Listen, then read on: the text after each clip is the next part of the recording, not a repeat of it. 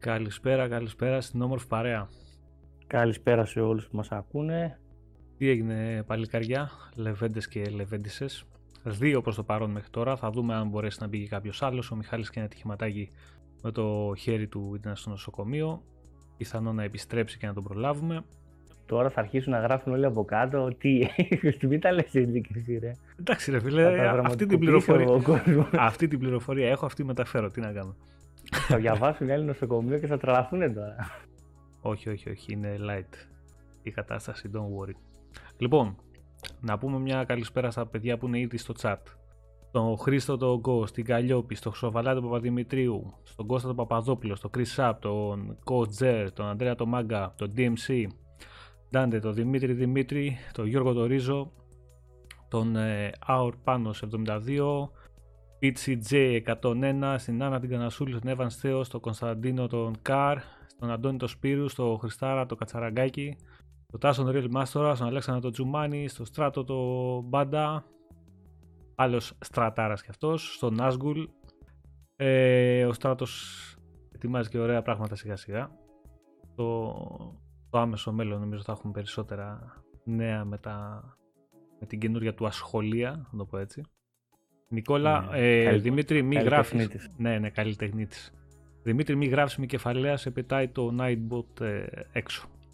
Πριν ξεκινήσουμε, μια ερώτηση λέει στην παρέα είναι να πάρω Series S. Μπορώ να χρησιμοποιώ το One S σαν αποτυχευτικό χώρο και να μεταφέρω τα games στο Series S μέσω network transfer. Γίνεται άμεσα. Ε, Μπορείς, αλλά γιατί να μπεις σε τέτοια ταλαιπωρία; Ε, μπες σε ένα. Πάρε ένα δισκάκο εξωτερικό USB 3 και καθάρισες. Τώρα να μπεις σε τέτοια ιστορία και ορισμένα ναι, παιχνίδια που είναι. Το κακό είναι ότι ορισμένα παιχνίδια που είναι αποκλειστικά στο, στο Series X δεν θα σου κατεβαίνουν στην παλιά κονσόλα. Καλησπέρα και στο Βαγγέλη το Λερό που ήρθε τώρα στην παρέα μας. Οπότε μην μπλέξεις με τέτοιες ιστορίες, δηλαδή είναι και ανούσιο θα, παιδευ... θα παιδευτείς και χωρίς λόγο. Πίσω παίζει η Torchlight 3, ε, το τρίτο κεφάλαιο του παιχνιδιού το οποίο πέρασε από 40 κύματα μέχρι να, να κυκλοφορήσει. Δεν είναι παιχνίδι της Rooney Games που μας έχει συνηθίσει και που έχει κυκλοφορήσει το 1 και το 2. Ε, είναι από στούντιο το οποίο δημιουργήθηκε από ένα από τα ιδρυτικά μέλη της Runic, η οποία διαλύθηκε το 17 αν δεν κάνω λάθος μετά το, το Hob, το οποίο είναι παιχνιδάρα. Το θυμάσαι αυτό Κώστα; Αυτό είναι ένα, ε, ελαφρώς, ένα, ένα παιχνίδι, ένα action adventure είναι δικό τους, το οποίο παζλάκι στην ουσία που βγήκε για το PS4, το Switch και Windows. Δεν είχε βγει στο Xbox αυτό. Και όπως καταλαβαίνετε, yeah. το οποίος βγάζει τα παιχνίδια στο Xbox, μετά κλείνει το στούντιο. Αυτό λέει η ιστορία. Άρα κανονίστε την πορεία σας. η κατάρα η μαύρη τους τρώει. λοιπόν, ωραίο παιχνιδάκι. Ε, το Toast Light το 3 γενικά σου κάθεται αρχικά λίγο περίεργο κάποιες επιλογές που έχουν κάνει. Ε, φτιάχνεις διαφορετικό χαρακτήρα για το online και για το online mode. Ε, το οποίο είναι τελείως κουλό και σπαστικό θα έλεγα. Ε, έχει κάποια θεματάκια. Το πιο σπαστικό βέβαια από όλα είναι ότι παίζει στα 30 fps στο Series X, στο Series S όπου να το παίξεις θα το παίξεις στα 30 είναι πολύ άσχημο αυτό. Αλλά έχει το, ξέρεις, έχει τη συνταγή που έχουν όλα τα μετριοκαλά παιχνίδια αυτού του είδους. Είναι θυστικά δηλαδή ξεκινάς να παίζεις Τι στα 30 είναι. Δεν το έχω δει στο PC αλλά μέχρι στο Series X που το παίζω εγώ είναι 30 ναι, αν είναι και στον υπολογιστή θα έχουμε πρόβλημα. Θα αργήσει να έρθει 60. Αν είναι στον υπολογιστή ξεκλείδωτο, ε, πιστεύω θα βγει ένα update του επόμενους μήνες, θα γίνει η δουλίτσα δύο-τρει μήνες. Αλλά γι' αυτό ρώτησα, πώ ξέρεις. Κωστά, ένα τσακ χαμήλωσε γιατί έχει επιστροφή. Είμαστε κομπλέ. Ναι. Ok. Okay. Ε, λοιπόν, το παιχνίδι που λέτε είναι εθιστικό, δηλαδή θα περάσει όποιος κάτσει και ασχοληθεί, θα περάσει αρκετές ώρες όπως και με τα προηγούμενα. Έχει κάποια θεματάκια. Ε, νομίζω ότι περισσότεροι τώρα, επειδή έχει μπει και στο Game Pass την προηγούμενη εβδομάδα, δεν χάνετε τίποτα να το δοκιμάσετε. Νομίζω καλά θα περάσετε σε γενικές γραμμές.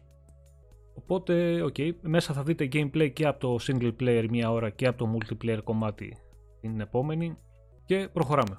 Λοιπόν, θεματάκια σήμερα. Ε, πρώτα απ' όλα, παιδιά, γράφτε μας μία στο chat αν μας ακούτε καλά, αν χρειάζεται να ανεβάσουμε λίγο κάποια ένταση, αν θέλετε να χαμηλώσουμε κάτι, μη σας πάμε τα νεύρα και εσάς, δεν φταίτε τίποτα να, να σας πάθουν τα αυτάκια καμιά ζημιά.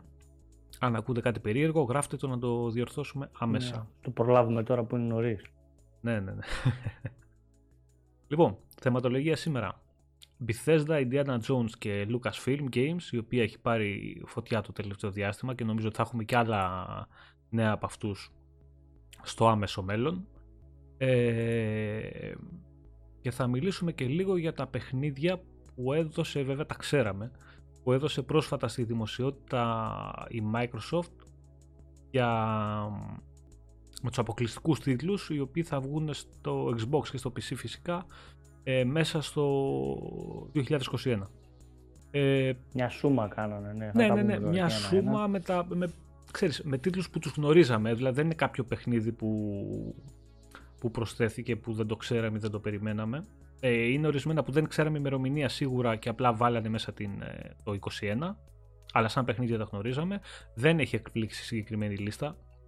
Είναι αυτό που είπε ο Κώστας, απλά κάνανε μια σούμα στο, το site ώστε να ξέρει ο κόσμος τι θα περιμένει το, το επόμενο Για τα περισσότερα πρέπει να έχουμε και μια εικόνα quarter, δηλαδή ένα, δύο ή τρία την περίπου πότε θα βγουν σε ποιους μήνες. Πάλι όμως δεν ανακοινώσανε, που σημαίνει ότι η επόμενη σούμα που θα βγάλουν θα είναι με πιο κοντινές ημερομηνίες, λογικά. Ναι, ναι, ναι. Κάπως, κάπως έτσι θα το σπάσουν το θέμα. Λοιπόν, ναι, ε... Απλά δεν τα ανακοινώνουν τώρα, ας πούμε. Εντάξει, απλά τώρα είναι αυτό που είπες Κώστα, μία σούμα να ξέρει ο κόσμος στο περίπου μέσα στη χρονιά τι θα παίξει. Και αυτά, παιδιά, έχουν να κάνουν μόνο με τα παιχνίδια που θα έρθουν αποκλειστικά σε Xbox και PC. Δεν είναι τα third party παιχνίδια ε, μέσα σε αυτή τη λίστα. Δηλαδή, ότι άλλο παιχνίδι κυκλοφορήσει μέσα στη χρονιά από Ubisoft, από, από, από οποιοδήποτε άλλο στούντιο και έρθει και σε άλλες πλατφόρμες, ε, δεν είναι σε αυτή τη λίστα μέσα. Είχε προσθεθεί στη λίστα αυτή και το βάλαμε και εμείς από λάθος μας βασικά για από Αζομάρα και το Psychonauts το 2, το οποίο θα είναι multiplatform yeah. τίτλος. Απλά επειδή βγαίνει από την ε, Double Fine που είναι στην ουσία first, ε, first person studio, ρε. Καλός. First party. Ε; όλα FPS, τα πάντα FPS. Όλα FPS. Microsoft, ναι. όλα FPS, έτσι. λοιπόν. Γεια σου Γιώργα. Ε, καλησπέρα στον Αλέξανδρο. Νασγκούλ, νομίζω κάτι σου χρωστάω εσένα από το προηγούμενο stream. Πρέπει κάτι να σου χρωστάω γιατί το είχα στο μυαλό μου, αλλά σε πήρε μπάλα για σένα μαζί με τις υπόλοιπες δουλειές που είχα να κάνω. Λοιπόν. Ναι, εντάξει. Προχωράμε. Θέλετε να πιάσουμε να πείτε πρώτα και βασικά τη γνώμη σας κι εσείς ε, για το Indiana Jones. Πώς σας φαίνεται σαν επιλογή το setting και γενικά ο τίτλος, γιατί είναι, εντάξει, είναι μεγάλη ιστορία τώρα το, το Indiana Jones έχει πίσω αρκετό lore, έχει πίσω και ταινίες που δεν έχουν κυκλοφορήσει και έχουν μείνει πίσω σενάρια πολλά, έχει πίσω να ψάξεις πράγμα για το Indiana Jones. Έχει πολύ καλές στιγμές, αν ξεκινήσουμε και στο gaming και πάμε και στα πιο παλιά τα point and click adventures, έχουμε καταπληκτικά πράγματα. Στείλε μετά ρε Νάσγκουλ ένα μήνυμα να, το, να σου στείλω τον κωδικό. Ε, Bethesda σε συνεργασία με τη Lucasfilm Games θα κυκλοφορήσει, εντάξει, δώσανε στην ουσία ένα teaser το οποίο δεν είναι τίποτα. Απλά έχουν πάνω τα logos από τα studio, έχουν την Machine Games η οποία ε, δουλεύει πάνω στο παιχνίδι και είναι το studio που μας έχει δώσει όλα τα τελευταία και πολύ καλά ε, Wolfenstein. Εκτός από το πολύ το Youngblood. το, το, Youngblood, το οποίο είχε αρκετά θέματα. Είχε ναι, αρκετά θέματα. από τα πιο περίεργα και άσχημα παιχνίδια που έχω δοκιμάσει μέσω του Game Pass. Ναι, γενικά και η θεματολογία του και ο τρόπος που το, τα είχαν στήσει, δηλαδή αυτό το, αυτά το, το, το, το χορό μέσα στο Σανσέρε, φίλε, δεν μπορώ να το χωνέψω ακόμα. Δηλαδή, αν μπορούσα να τους κάνω ε, μήνυση εκείνη τη στιγμή, χωρίς έξοδα, θα τους έκανα μήνυση. Τρεις διαφορετικούς χορούς και μου είχε τύχει να γίνει επανάληψη, ξέρω εγώ, δύο και τρεις φορές συνεχόμενα ο ίδιος. Αν είχε επιλογή, το λιγότερο, αν είχε επιλογή μέσα, μέσα από το UI, ξέρεις, να πατήσεις ναι. πώς κάνεις report για τα bugs, να τους κάνεις μήνυση, ναι. θα τους είχα κάνει 100 μέχρι σήμερα, ξέρω εγώ. Δεν, δεν υπάρχει αυτό. Εγώ σκέψω ότι ήταν από τα σημεία που απλά το διασκέδασα. Δηλαδή, λέω, ας διασκεδάσουμε αυτό το χάλι για λίγο, αλλά κάποια θέματα με τις σφαίρες και πώς γινόταν το progress με τους και καλά RPG μηχανισμούς και στο co-op και τους εχθρούς φουγκάρια που βγαίνουν από το πουθενά κτλ. Εκείνο νομίζω Κάτι άλλο θέλω να κάνω και δεν τους βγήκε σωστά. Ήθελε μάλλον πολύ ακόμα μελετή το, ναι, και, το πρόγραμμα. Και, και, είναι άξιο θαυμασμού πώς το στούντιο που έδωσε τώρα τα, τα All Blood και το... Αχ, πες το... Το προηγούμενο. Το New Colossus. Το... το... Κολόσους, κάτι κάπως. Το New Colossus ήταν και το New Colossus. Με κάψε και τον εγκέφαλο τελείως. New... Τέλος πάντων, τα, δύο, τα, δύο, τα δύο τελευταία τα γούλφιστα να ήταν καταπληκτικά. Δεν πάμε για τα πιο παλιά. Ε, κάνουν τόσο μεγάλα λάθη στο, στο τελευταίο παιχνίδι. Ήταν και το structure μέσα. Ήταν, δεν ξέρω, όλη η δομή του παιχνιδιού ήταν σαν να θέλουν να δοκιμάσουν πράγματα τα οποία ε, δεν τους ε, βγήκαν. Τα οποία απλά χρειάζονταν μάλλον παραπάνω χρόνο. New order, Και ναι, απλά ξέρεις τι γίνεται, βγάλανε, ας πούμε το βγάλανε στην ώρα τους, κάτι που δεν συμβαίνει πλέον σήμερα. Ακολουθήσαν δηλαδή το χρονοδιάγραμμα, βγήκε το παιχνίδι και εντάξει ήθελε λίγο ακόμα πολύ μελέτη το συστηματάκι του. Ε, ο Βαγγέλης λέει: Πειράζει που δεν έχω καμία εμπιστοσύνη ούτε στον Howard ούτε στην Bethesda, τουλάχιστον για τέτοιου είδους παιχνίδι. Είμαι πολύ αρνητικά προκατελημένος, το ίδιο και για το Star Wars από Ubisoft. Ε, εντάξει, παιδιά, κοιτάξτε τώρα. Η Lucasfilm ε, άνοιξε τις πόρτες της και λέει: Παιδιά, ελάτε. Ποιος θέλει παιχνίδι που έχουμε τα δικαιώματα, ελάτε, πάρτε. Πάρτε και, και βγάλετε, ξέρω εγώ. θα δούμε κι άλλα. Εδώ θα δούμε κι άλλα Star Wars στο, στο άμεσο μέλλον θα ανακοινωθούν. Να είστε σίγουροι γι' αυτό. Ε... Εντάξει, η Ubisoft, άμα το αντιμετωπίσει σαν μεγάλο project που θα το αντιμετωπίσει, θα κάνει παπατζηλίκια θεωρώ. Αλλά επειδή αυτός δεν μπορεί να περιμένει κάτι συγκεκριμένο από τη Ubisoft, νομίζω πάλι θα... δεν μπορεί να περιμένει πολλά από αυτή την άποψη. Αλλά ε... εγώ νομίζω η Ubisoft θα το τιμήσει το franchise. Δεν ξέρω. Δεν, μπορούμε να ξέρουμε, ρε παιδιά. Εντάξει, η Ubisoft είναι, δεν είναι και κανένα μικρό στούντιο. Άμα σου βάλει τώρα η Ubisoft πάνω ναι. 2.500 και 3.000 άτομα σου δουλεύουν στο παιχνίδι, εντάξει, δεν θα βγάλουν και μαλακία τώρα. Μην λέμε ότι θέλουμε. Ναι, δεν θα είναι spin-off, εντάξει, ξέρω εγώ, σε 5 ώρες θα τελειώνει και κάτι τέτοιο. Θεωρώ ότι θα. Εντάξει, σου λέει εδώ πέρα προσέξαμε άλλα και άλλα δικά μας. Τώρα μας δίνει το Star Wars, θα το ξεπετάξουμε σε μισό χρόνο ό,τι βγήκε μετά update. Δηλαδή, ε, από την άποψη δηλαδή του μεγέθους, θεωρώ ότι θα είναι ένα πολύ μεγάλο project και θα mm-hmm. πάρει γι' αυτό και τις καθυστερήσεις του κτλ. Ε, τώρα το τελικό Εντάξει, προϊόν, άμα θα είναι το, το, μεγαλύτερο προϊόν της Ubisoft, ε, δεν πάω. Εγώ θεωρώ πρώτα απ' δεν ξέρουμε τι είδος παιχνίδι θα είναι. Εγώ πιστεύω ότι οι ανακοινώσεις αυτές γίνανε επειδή ήθελε να τις κάνει η Lucasfilm. Όχι επειδή ήθελε η Bethesda ή η Microsoft ή η Ubisoft να κάτσει να ανακοινώσει τώρα ότι όπα κοιτάξτε να δεις. Πρώτα τα παιχνίδια αυτά δεν ξέρω αν έχουν ξεκινήσει να τα δουλεύουν καν ακόμα. Απλά ναι. μετά το, το branding που έκανε η, η Lucasfilm Games το θυμόστε ότι μια εβδομάδα πριν σχεδόν ε, έσκασε ότι άλλαξε το όνομα και έκανε αυτό. Ε, έπρεπε να δώσει μαζί και παιχνίδια. Και έκατσε τώρα και έδωσε. Η Ubisoft δουλεύει σε αυτό, η Bethesda δουλεύει σε αυτό και τα παιχνίδια αυτά πάμε να τα δούμε και σε 5 χρόνια, ξέρω εγώ. Ε, πίστος σε αυτό που ρωτάς το 2. 100% το 2. Γεια σου Γιώργο από τη Νέα Υόρκη. Πού είσαι, ξεχάσαμε να πούμε, τι έγινε, σε καλύψαν τα χιόνια εκεί; Ε, λοιπόν, τώρα τι έχει, τι κυκλοφορεί σχετικά με το παιχνίδι. Ε, να ξέρετε ότι οι περισσότεροι λένε ότι πρόκειται ή θα είναι first person το παιχνίδι. Και το Indiana, να το πιάσουμε από... Ναι, ναι, ναι, ναι, ναι. ότι το, okay. το που δουλεύει η Machine Games θα είναι first person. Okay. Ε, βέβαια όλα αυτά είναι εκτιμήσεις. Σίγουρα δεν ξέρει κανείς. Ε, ξέρεις είναι φάση άκουσα, είπανε, ε, αυτό σχεδιάζανε και τέτοιες ιστορίες. Ε, οπότε τα λέμε για να τα λέμε. Δηλαδή, μπορεί να πούμε τώρα θα λένε ότι θα είναι first person για να σου βγει third person και έπω, ξέρω εγώ, παιχνιδάρα. Δεν το ξέρει κανείς. Να σε καλά, Γιώργα, ρε, να σε καλά και εδώ είμαστε, δεν χανόμαστε.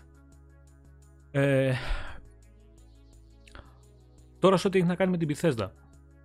Ε, η Bethesda ξέρουμε ότι δουλεύει τώρα πάνω σε, στο Starfield, βασικά πέρα από και άλλα παιχνίδια τα οποία δουλεύουν τα διάφορα στούντιο που είναι γύρω-γύρω από αυτή δουλεύει σε δύο πάρα πολύ μεγάλους τίτλους.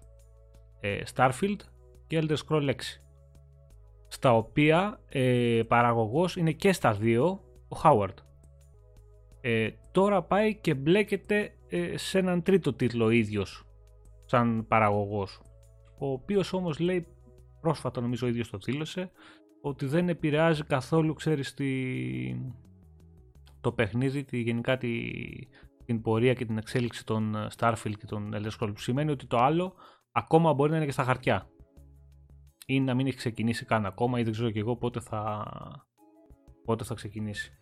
Εντάξει, εγώ νομίζω και καλά καθησυχαστικά το έλεγε, όχι ναι, εντάξει. Και αρνητικά. Δεν... Μα πρώτα πρώτα. Ότι δηλαδή εκείνο προχωράει και δεν θα επηρεαστεί, δηλαδή δεν σταματάω, ξέρω εγώ, π.χ. να, να αφιερώνω τον χ χρόνο Ναι, Αλλά ναι, ναι, μπορείς να το ναι. μεταφράσεις και ότι ναι, δεν έχει ξεκινήσει καν η παραγωγή και μην αγχώνεστε.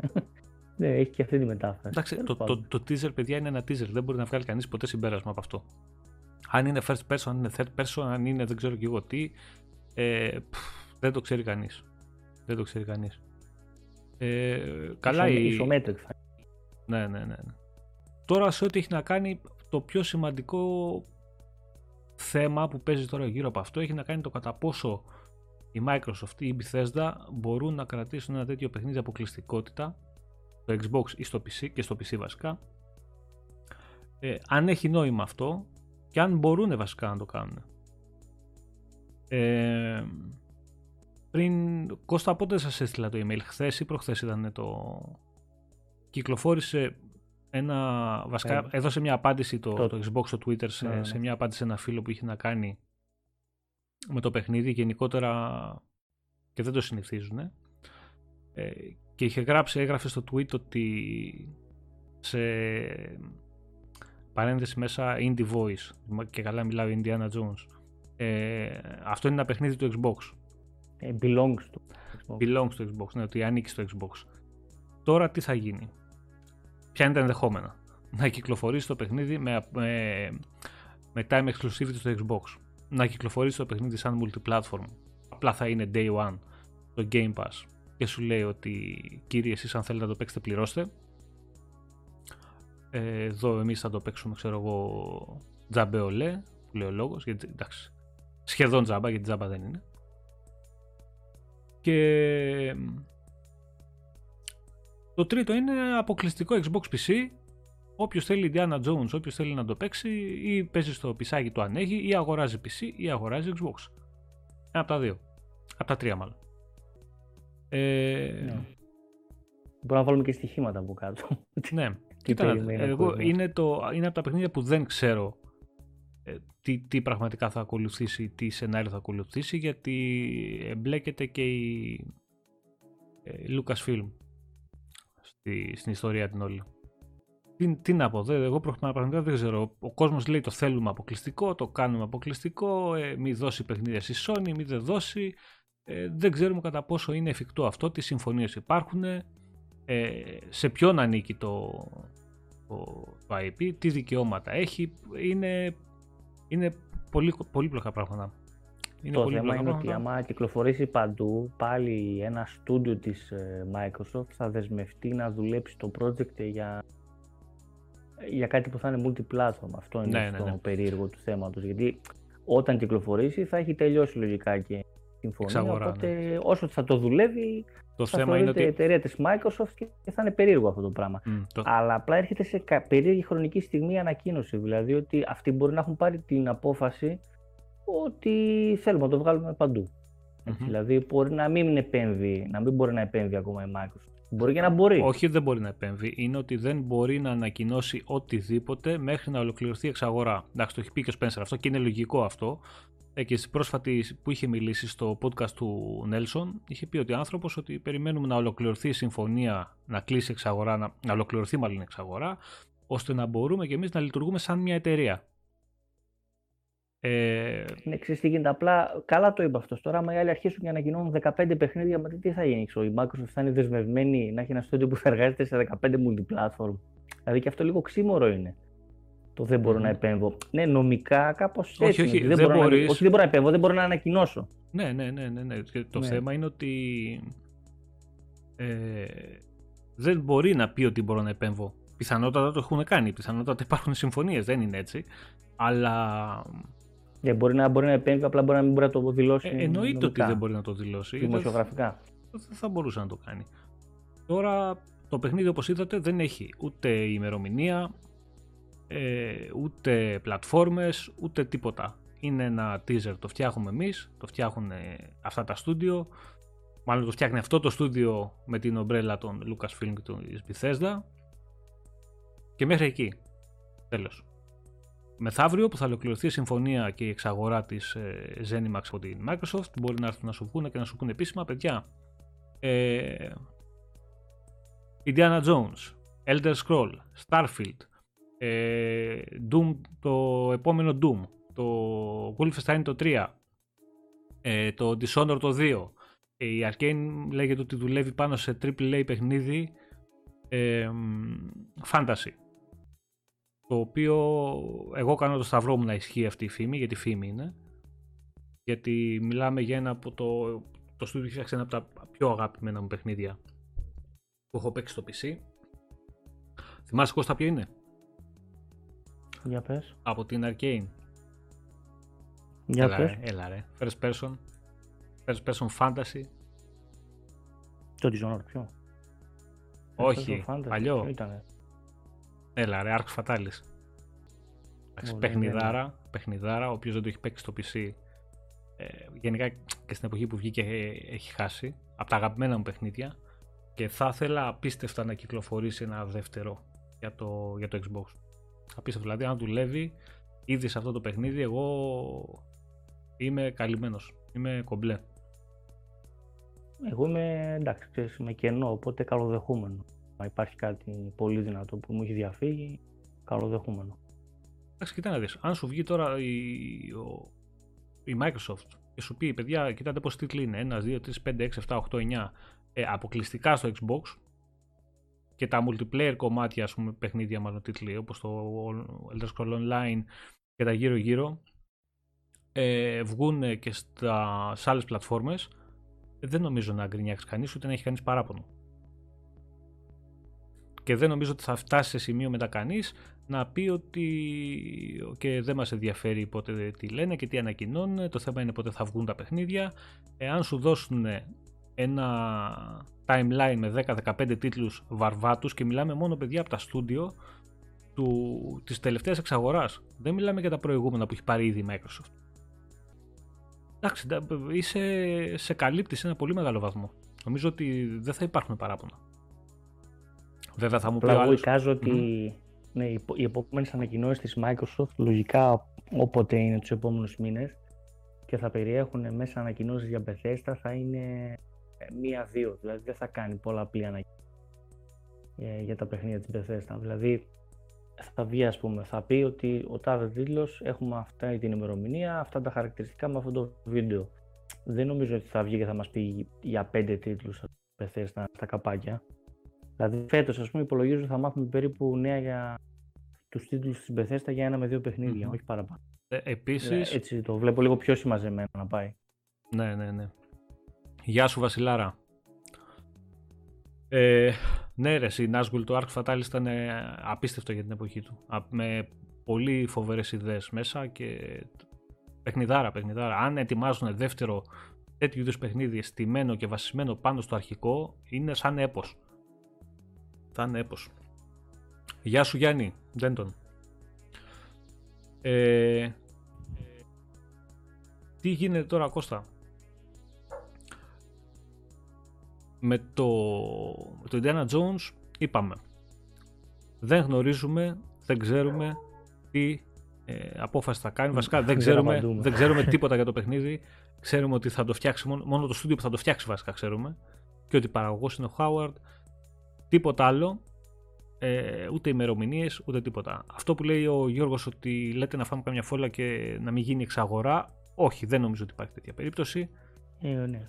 Ε, Πολύ μικρή, δεν θα το είχαν 99% τραβήξει. Δεν το- δηλαδή. αν υπήρχε τέτοια Ναι. περίπτωση, δεν θα το είχαν τραβήξει μέχρι ε, τόσο πολύ να κάνουν ανακοινώσεις και, και, και, και, και θα το κρατάγανε και θα το ανακοινώνανε από τη στιγμή που δεν έχουν βγάλει και κάποιο τίτλο ε, ώστε να υπάρχει κάτι σημαντικό και κάποια πολύ μεγάλη ανακοίνωση, θα το κρατάγανε πίσω μέχρι να, γίνει, να φιξαριστεί όλη η ιστορία, να γίνει 100% σίγουροι για να μην μείνουν ξεκρέμαστοι κι αυτοί, γιατί σκεφτείτε τώρα τι θα γινόταν αν ακυρωνόταν μια τέτοια συμφωνία. Δεν νομίζω να το ρισκάραν τόσο πολύ, αν υπήρχαν τέτοια, τέτοια εμπόδια τέλος πάντων για να στο να ολοκληρωθεί. Ε, τώρα Ε, ναι, πρέπει να πέσει καμιά βόμβα για να αλλάξει κάτι. Έτσι. Μιλάμε δηλαδή για ακραίο σενάριο μεταφυσικό σχεδόν. Αλλά το οποίο είναι πολύ μικρή σε περίπτωση. Μμμ.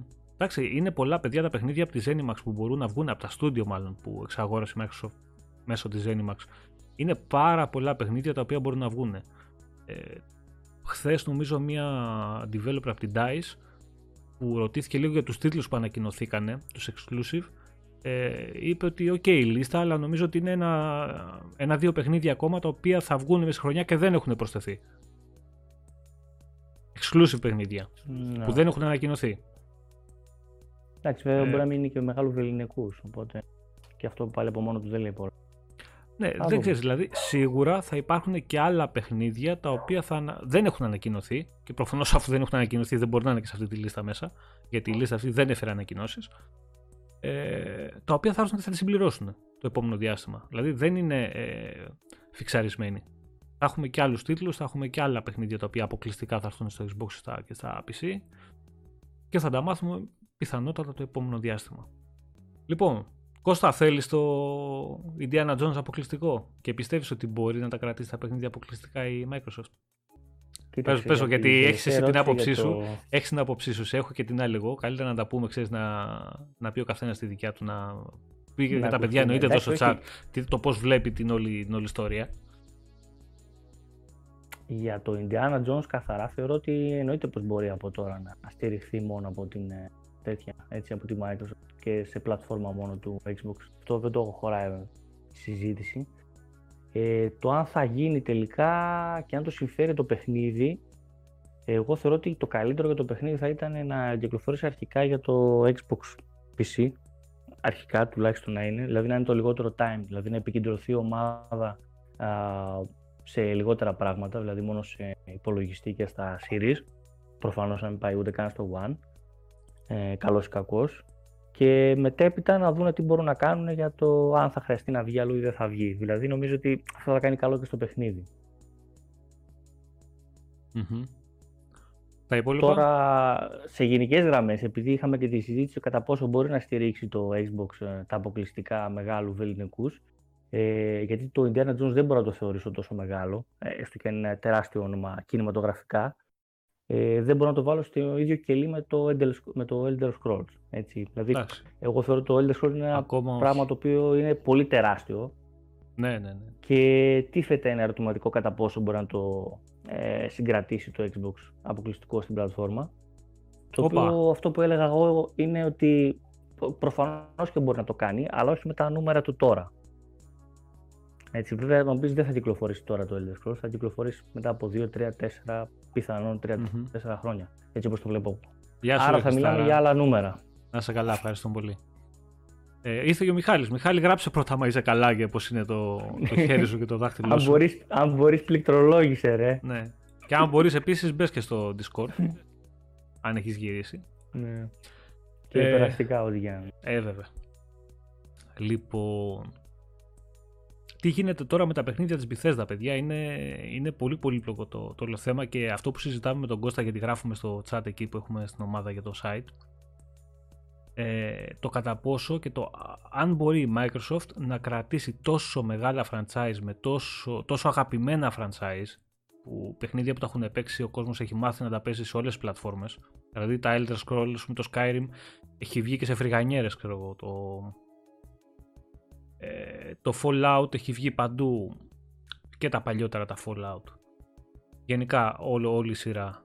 Ε, τα Doom το ίδιο. Είναι, είναι παιχνίδια. Αυτή η εξαγορά της Microsoft είναι πολύ δυνατή γιατί έχει τρομερά περαστικά Μιχάλη, περαστικά ρε φίλε. Έχει τρομερά ε, μεγάλα ονόματα στην ιστορία του gaming και που έχει μάθει ο κόσμος να μην είναι δεσμευμένα κάπου.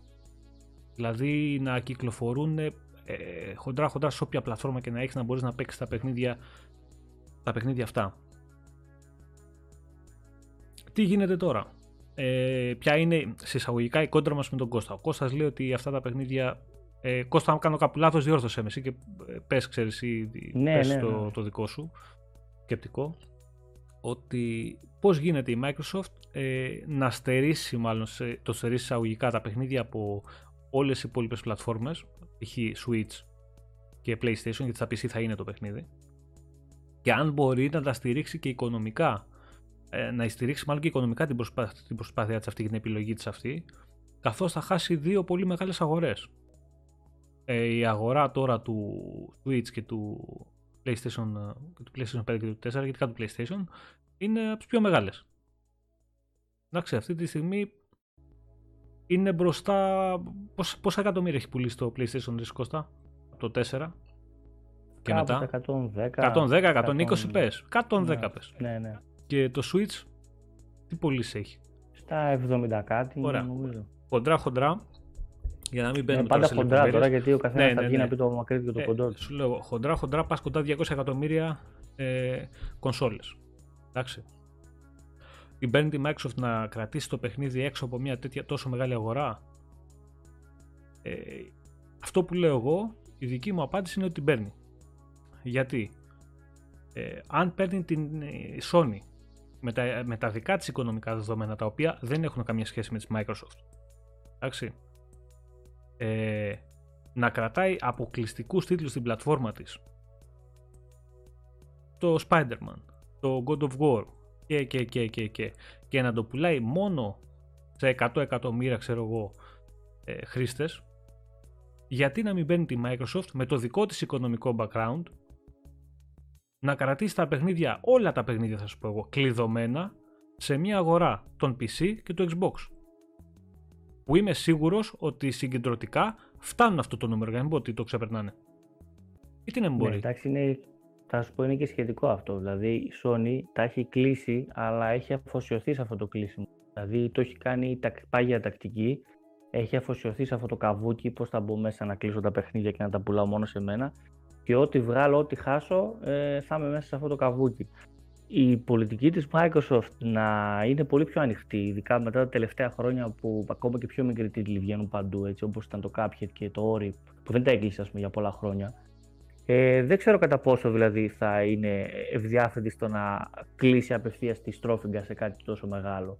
Έτσι, όταν δηλαδή δεν τη βλέπω να αντιμετωπίζει μικρότερα ε, βεληνικούς παιχνίδια πολύ επιθετικά και να τα κλείνει στην πλατφόρμα της, πώς είναι ξαφνικά ένα τόσο μεγάλο τίτλο ε, που θα πουλήσει και τόσο πολύ και θα μπορεί να πουλήσει και πιο πολύ στις άλλες πλατφόρμες, έτσι, κυρίως για το PlayStation αναφερόμαστε.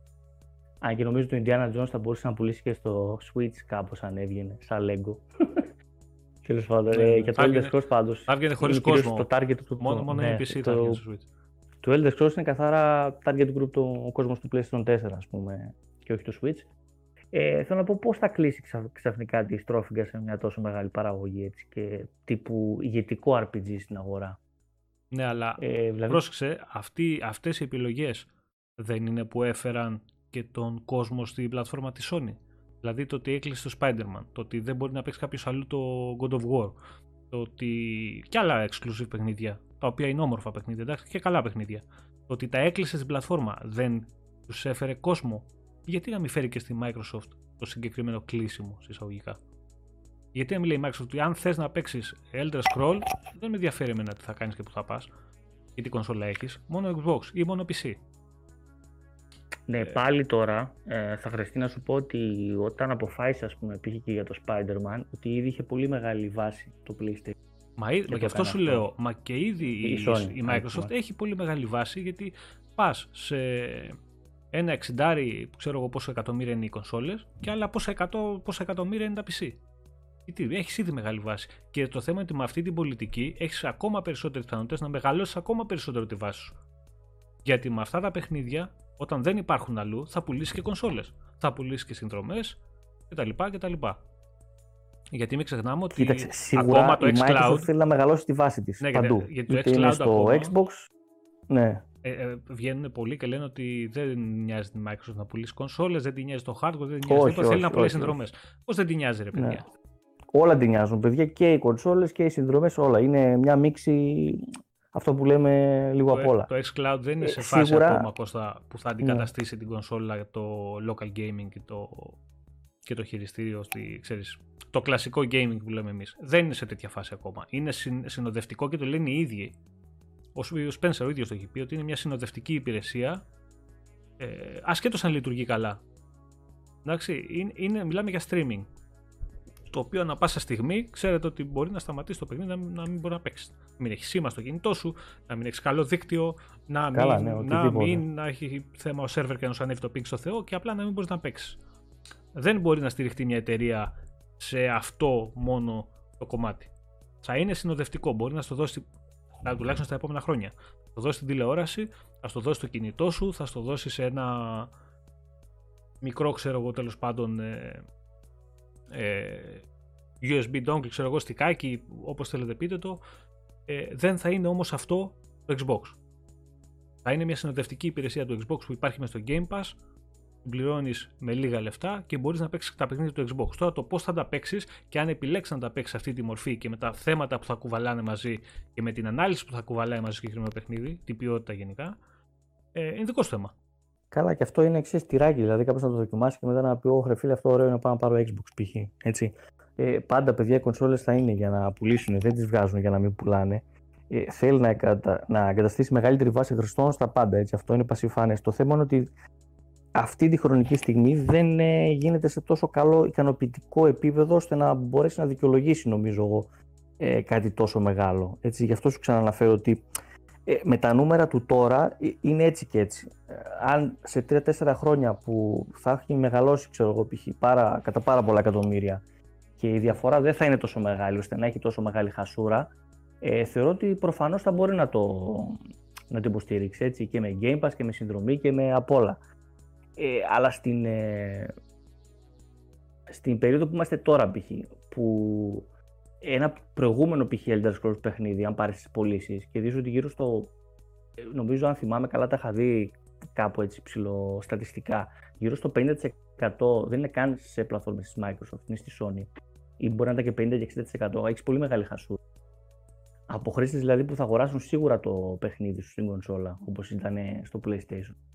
Ναι, ναι, ναι. Ε, κα, καταλαβαίνεις δηλαδή το διαχωρισμό που κάνω, αν, ε, αν πεις ας πούμε ότι θα κυκλοφορήσουν, θα αγοράσουν 100 εκατομμύρια PlayStation 5 και η, του Series θα είναι σκληροπυρηνική, ξέρω εγώ, θα αγοράζουν παιχνίδια και συνδρομές και τα πάντα, αλλά θα είναι μόνο 30 εκατομμύρια.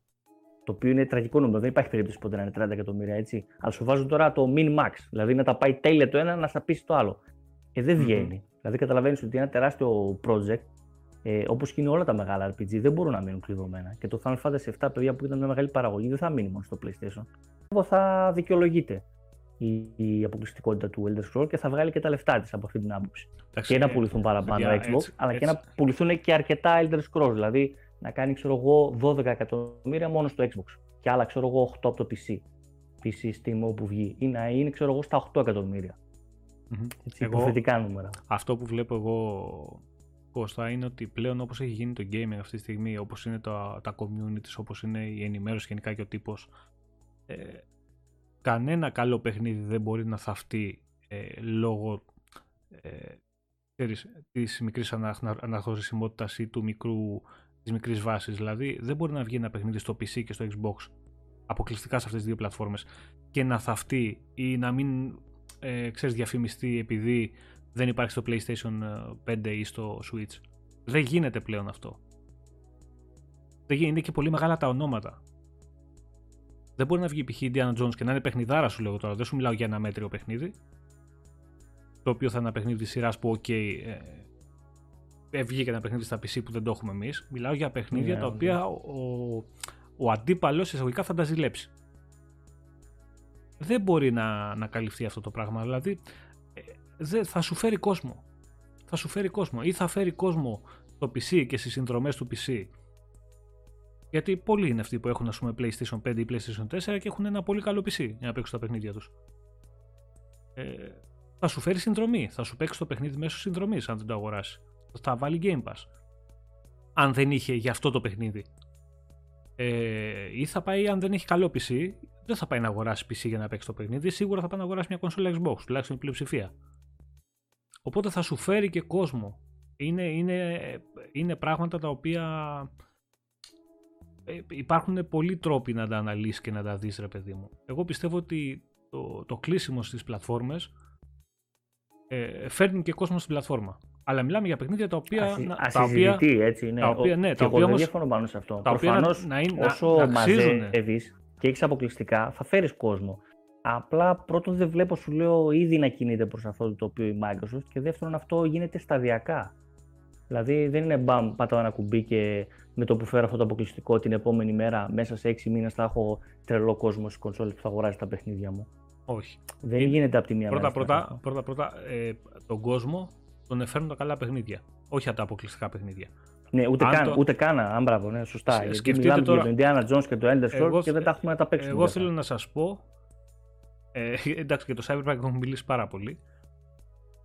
ε, ναι, έχουμε... όχι, όχι. Σκεφτείτε το Cyberpunk να ήταν ένας αποκλειστικός τίτλος του Xbox το οποίο θα είχε γίνει ε, το χαϊπάρισμα του Θεού είτε ότι δεν υπήρχε multiplatform ήταν όλο αυτό που είχε γίνει ε, αφορούσε ένα τίτλο αποκλειστικό στο Xbox και έβγαινε σε αυτή τη μορφή που βγήκε. Είχε αυτό το λανσάρισμα στο Xbox. Τι θα γινόταν; Όλη όχι, θα, ναι, ναι, δεν θα, όχι απλά δεν θα έκανε καλό. Ε, θα έκανε πολύ μεγάλο κακό στο brand. Πάρα πολύ μεγάλο κακό. Γιατί, γιατί τι υπάρχει αυτή τη στιγμή, το Xbox, γιατί έχουμε περάσει πλέον από το Xbox δεν έχει παιχνίδια. Αρχίζουμε και το ξεπερνάμε αυτό. Πάμε τώρα στο Xbox σιγά τα παιχνίδια που έχει. Ξέρεις, κατάλαβες το από εκεί. Τώρα πλέον δεν μπορείς να στηρίξεις ότι δεν υπάρχουν παιχνίδια στην πλατφόρμα. Ε, θα πας μετά στην ποιότητα. Σιγά τα παιχνίδια.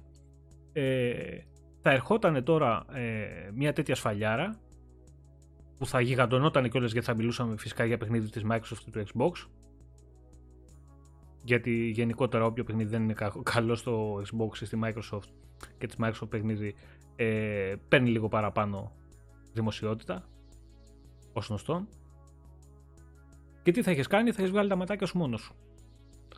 Ε, δεν θέλει η Microsoft να μπει σε τέτοια τρυπάκια. Δεν θέλει, δεν πρέπει να μπει. Δεν πρέπει, να. κανείς δεν πρέπει. Εντάξει. Δηλαδή, αν μπορούσαμε να κατανομήσουμε τα ενδιαφέροντά μας, θα ήταν από τα παιχνίδια που παρακολουθούμε πρώτα να είναι καλά έτσι, νούμερο ένα. Ε, δεύτερον, να τρέχουν καλά, επειδή θα χρειαστεί ίσως να τρέξουν σε παραπάνω από ένα συστήματα Series S, X κτλ. Ε, να είναι στην Microsoft, στο Game Pass, έτσι, Day One. Μας ενδιαφέρει επίσης και αυτό πάρα Και από εκεί και πέρα, το τελευταίο το ερώτημα είναι κατά πόσο θα μένουν timed ή ολικά exclusive. Δηλαδή είναι το τελευταίο ζητούμενο. Δηλαδή να εξασφαλίσουμε πρώτα αυτά τα τρία, καλά ποιοτικά, να τρέχουν καλά, να είναι στο Game Pass. Ε, και όσο μπορούν να έρθουν και νωρίς, θα έλεγα εγώ, να μην να μην περιμένουμε μια Ολυμπιάδα. Ε, και μετά το αυτό που πρέπει να λυθεί είναι αν δικαιολογείται κατά τα νούμερα, αν θα κάτσει ξέρω, εγώ, αποκλειστικό για τέσσερα χρόνια. Ξέρω εγώ, π.χ. πώς είχε κλείσει το Mass Effect 1 στο 360 για πάρα πολλά χρόνια, που για μένα μετά από τόσα χρόνια αποκλειστικό θεωρείται. Άμα το πάρει άλλος μετά από μια εξαιτία, σε μένα να φάει τρεφίλι. Αλέξανδρε, ε... το, το Stalker 2, μισό λεπτό το Stalker 2 ε, δεν το έχει η Microsoft στη λίστα. Πρώτα-πρώτα είναι παιχνίδι το οποίο έχει time exclusivity και νομίζω θα είναι και μεγάλο κιόλας γιατί το Xbox. Δεν το έχουν στη λίστα με τα παιχνίδια που θα, θα βγουν το 2021. Και θέλει μάλλον τώρα, πολύ δουλειά. Τώρα, αν θα βγει το 2021, δεν το ξέρει κανείς. Ναι. Είπαμε ότι υπάρχει πιθανότητα μέσα στο, στους επόμενους μήνες να ανακοινωθούν και άλλα παιχνίδια που θα κυκλοφορήσουν στη χρονιά τελικά ή προς το τέλος χρονιάς. Γιατί σίγουρα θα κρατήσουν και άλλα παιχνίδια για το τέλος μαζί με το Halo. Εγώ το πιστεύω αυτό. Ε, δεν το έχουν μες στη λίστα όμως. Τώρα, τι να σου πω. Τι να σου πω. Ε, ο Χρυσοβαλάτης λέει το Diana Jones ξέρουμε πότε θα κυκλοφορήσει. Ε, Χρυσοβαλάτη ναι. δεν ξέρουν ούτε αυτοί πότε θα κυκλοφορήσει. Πίστεψέ με. Οπότε δεν ξέρουμε ούτε εμείς.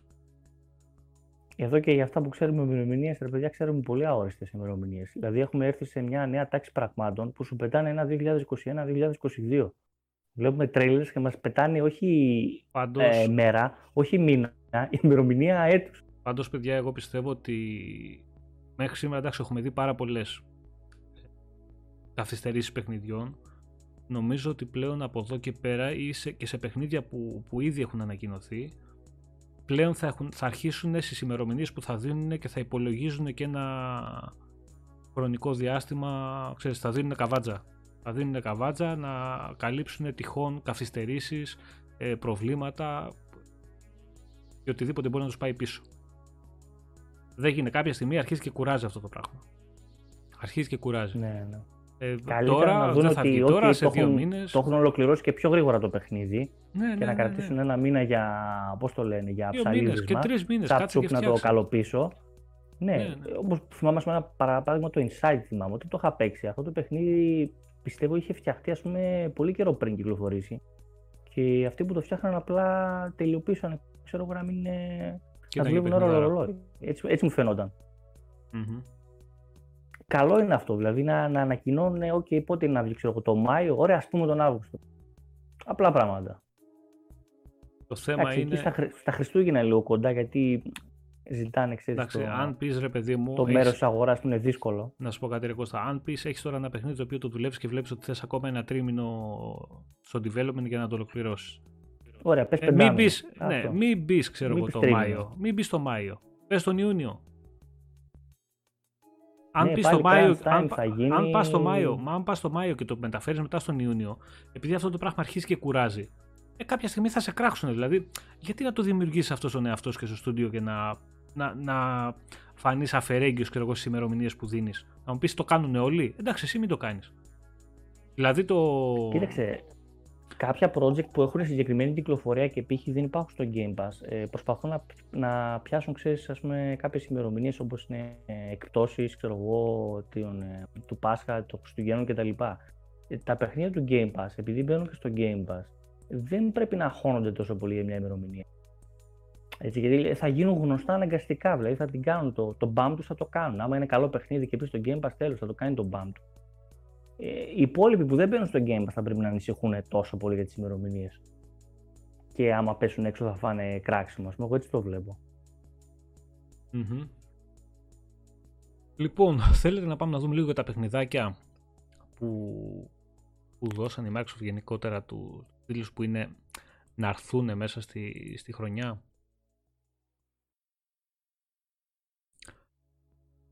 Λοιπόν, κάτσε να τους έχω και Να εγώ τα εδώ δούμε δίπλα. και Κάτσε αυτά. να τους έχω και εγώ εδώ δίπλα. Διαβάζω τώρα γιατί Ναι. νομίζω ότι τα θυμάμαι όλα απ' έξω. Ε, λοιπόν, καλά. Νομίζω ότι ο πρώτος τίτλος που έρχεται εκεί είναι και ο... Δεν θα πω από τους πιο σημαντικούς. Ε, από τους καλούς τίτλους. Είναι το, εντάξει, το The Medium. Σχεδόν 10 μέρες μείναν ακόμα. 28 Γενάρη κυκλοφορεί το, το παιχνίδι. Ε, το live action trailer που βγάλανε παιδιά ήταν καταπληκτικό. Από τα πιο ωραία trailer που έχω δει. Σε αυτό το στυλ. Ε, Και πολύ καλή διαφήμιση, ρε. Αυτό λέγαμε προχθές. Ναι, με ναι, ένα ναι, παιδί. ναι, ναι. Πολύ καλή διαφήμιση. Δηλαδή, λέγαμε στο Gears γιατί δεν κάναν κάτι παρόμοιο. Ας να απορρώνει στον κόσμο με κάτι. έλαντε. Και έλαντε. όχι αν- αυτή τη αν- στιγμή η Microsoft ε, νομίζω ότι έχει στηρίξει το Medium, παιδιά, αλήθεια, πολύ πιο πολύ από το Gears 5. Που δεν έχουν καμία σχέση, δεν τα συγκρίνουμε ούτε ποιοτικά, αλλά σαν όνομα είναι αστείο έτσι, αυτή η κατάσταση. Μμμ. Ε, εντάξει, εγώ α, ξέρεις, αμφιβάλλω γιατί είναι πολλοί κόσμος που έχει βάλει πολύ ψηλά τον πύχη για το παιχνίδι και λέει ότι θα είναι καταπληκτικό. Εγώ δεν πιστεύω ότι θα είναι καταπληκτικό το παιχνίδι, τουλάχιστον τεχνικά. Απλά είμαι σίγουρος ότι θα είναι ένα καλό παιχνίδι. Το έχω ξαναπεί, δεν έχω πολύ μεγάλο, εμπι- μεγάλη εμπιστοσύνη στην Blooper Team σε ό,τι έχει να κάνει με το optimization. Ε, και το Μμμ. λέω γιατί θα γίνω κουραστικός στο τέλος. Έχουν εδώ και κάτι μήνες που δεν έχουν καταφέρει το Observer να τρέχει σωστά στο Series X και να μην έχει frame drops τρελά. Ε, όταν ένα στούντιο θα μου πεις ε, remaster είναι γιατί να κάτσουν να ασχοληθούν και γιατί όταν ένα στούντιο μια κυκλοφορία next gen υποτίθεται ε, δεν τη λαμβάνει σοβαρά και δεν κάθεται να κάνει αυτά που πρέπει να κάνει ώστε να τρέχει το παιχνίδι όπως πρέπει να τρέχει ε, δεν ξέρω. Δεν ξέρω. Μακάρι να βγω ψεύτης. Σίγουρα πιστεύω ότι θα είναι ένα καλό παιχνίδι. Θα έχει καταπληκτική μουσική. Φαίνεται ιδιαίτερο. Ε, το dual reality, το gameplay που έχει έχει ενδιαφέρον. Ε, δεν νομίζω ότι θα πέσουν σε αγώνια. Δεν το πιστεύω. Μακάρι να Έτσι, βγω. δίκιο έχεις να έχεις, ε, να έχεις επιφυλάξεις, δίκιο έχεις πάντως. Μα, μα- σίγουρα. μακάρι να με βγάλουν ψεύτη εμένα και Εγώ να από βγουν τις να βγει έπος. μεταφράσεις πάντως που έκανα για το, για το άρθρο, ε, τους έβλεπα που τα λέγανε και τους έβλεπα ότι το πιστεύανε πάρα πολύ. Δηλαδή, εγώ όταν έκανα τις μεταφράσεις πορωνόμουν. Λέω, ρε, κοίταξε να δεις, με, με πείθουν αυτά που λένε. Ενώ θυμάμαι ότι προσπαθούσα να διαβάσω ε, συνεντεύξεις από την ε, 343 και δεν με πείθανε τόσο πολύ για αυτά που λέγανε για το χάλο. Αυτά που είχα δει τουλάχιστον να λένε. Εννοώ τώρα κάτι πρόσφατες, πριν κανένα ένα χρόνο, ε, ένα, ε, δύο μήνες. Και του Medium που διάβαζα, ξέρω εγώ, έκανα τη μετάφραση και λέω ρε, εσύ, κοίτα να δεις τώρα που τα λένε ωραία, λέω. Τώρα Ναι, βέβαια ναι. από τα λένε και τα πιστεύουν μέχρι τα πραγματοποιούν απέχει για τη φωτός, έτσι το ξέρεις και εσύ και από το Cyberman Ναι, ναι. πολύ καλά. Ε, ναι, αλλά ναι, στα λόγια φαινόταν όλα πολύ ωραία. Αυτό που λέει ο Αλέξανδρος εγώ πιστεύω ότι έχει βάση. Δηλαδή δεν μιλάμε για AAA παιχνίδι. Ε, είναι ε, αυτό που έγραψε ο, ο Νάσκουλ ότι εγώ λέει το φοβάμαι είναι ένα μέτριο παιχνίδι με ωραία γραφικά. Εγώ πιστεύω ότι θα είναι το αντίθετο. Ένα πολύ καλό παιχνίδι με μέτρια γραφικά. Μέτρια. Ναι. Τουλάχιστον με όχι γραφικά τα οποία ε, θα σε ενθουσιάσουν και θα πεις πω πω κοίτα εδώ τι φτιάξαν τα άτομα. Δεν πιστεύω ότι θα δούμε κάτι τέτοιο. Αλλά σίγουρα πιστεύω ότι θα δούμε ένα καλό horror παιχνίδι γιατί το έχουν οι τύποι. Ε, και στους διαλόγους το έχουν και στη δομή των παιχνιδιών το έχουν. Ε, κάνουν καλή δουλειά. Δηλαδή και το Observer είναι παιχνιδάρα και το Blair Witch βγήκε πολύ καλό. Τα δύο, τα δύο Layers of Fear ήταν πολύ καλά. Ε, το έχουν, το έχουν. Εντάξει, το Next Gen, παιδιά, το έχουμε ξαναπεί. Είναι βασισμένη το Next Gen χαρακτηριστικό και η ταμπέλα Next Gen στο συγκεκριμένο παιχνίδι στο Dual Reality Gameplay, στο ότι τρέχουν υποτίθεται ναι, δύο κόσμοι στο... ταυτόχρονα μαζί. Και με Ray Tracing, γιατί ναι. το λέγανε και αυτοί και το πιστεύανε. Λέει, πούμε, έχουμε κάνει πολύ ωραία πράγματα. Και λέω, ok, okay, ρε παιδιά, αυτό το λέτε. Ε, κοίτα να δεις, αν, δει, αν δει κάποιος, ε, γιατί δεν ξέρω αν το έχουν δει τα παιδιά, υπάρχει ένα τρέιλερ ε, για το RTX και τις κάρτες RTX του παιχνιδιού. Το οποίο το Ray Tracing κάνει μπαμ. Εντάξει, δηλαδή βγάζει μάτι. Ε, θα είναι σε αυτό το επίπεδο στο Series X; Ναι, σίγουρα. Γιατί και το Cyberpunk. δηλαδή, άμα δεν το πιάσω με το χειριστήριο, καλά τα λένε αυτοί οπτικά, αλλά άμα δεν το πιάσω να έχω feeling σωστό, με frames που να είναι αυτό. σταθερά. Αυτό. Και έχω κι εγώ κακή εμπειρία σε frames από την εταιρεία. Mm-hmm. Και επειδή είμαι στις πιο base consoles, ε, ναι, δεν μπορώ να, να πω κάτι μες σιγουριά. Σου λέω, αν τρέχει σωστά, έχουν κάνει καλή υλοποίηση στο ray tracing και γενικά το όλο σύστημα του gameplay, γιατί και το gameplay τους είναι δομημένο στο, είπαμε, στο dual reality που έχει να κάνει με γρήγορες εναλλαγές στους κόσμους, με ταυτόχρονη απεικόνηση των δύο κόσμων σε split screen. Ε, πρέπει να κάνουν πολλά πράγματα καλά για να ενθουσιάσει. Είμαι σίγουρος ότι θα έχει μουσικάρες, γιατί έχει βάλει ο Yamaoka το χεράκι του, οπότε μιλάμε για εγγύηση για μένα. Ε, το πολύ καλό είναι ότι είναι στο Game Pass Day One οπότε θα το παίξει πάρα πολλοί κόσμος ε, το παιχνίδι ταυτόχρονα με την κυκλοφορία του βέβαια αυτό ε, να πω και την αμαρτία μου Απ' την άλλη, δεν ξέρω κατά πόσο θα κάνει καλό και στο παιχνίδι, από ποια άποψη. Ότι... Θα πες γιατί εγώ δεν βλέπω κάτι αρνητικό, αλλά πες Θα σου πω γιατί. Πώς το βλέπω εγώ. Πώς το ναι. βλέπω. Το, το, το, τι μπορεί να ισχύσει υπό συνθήκες.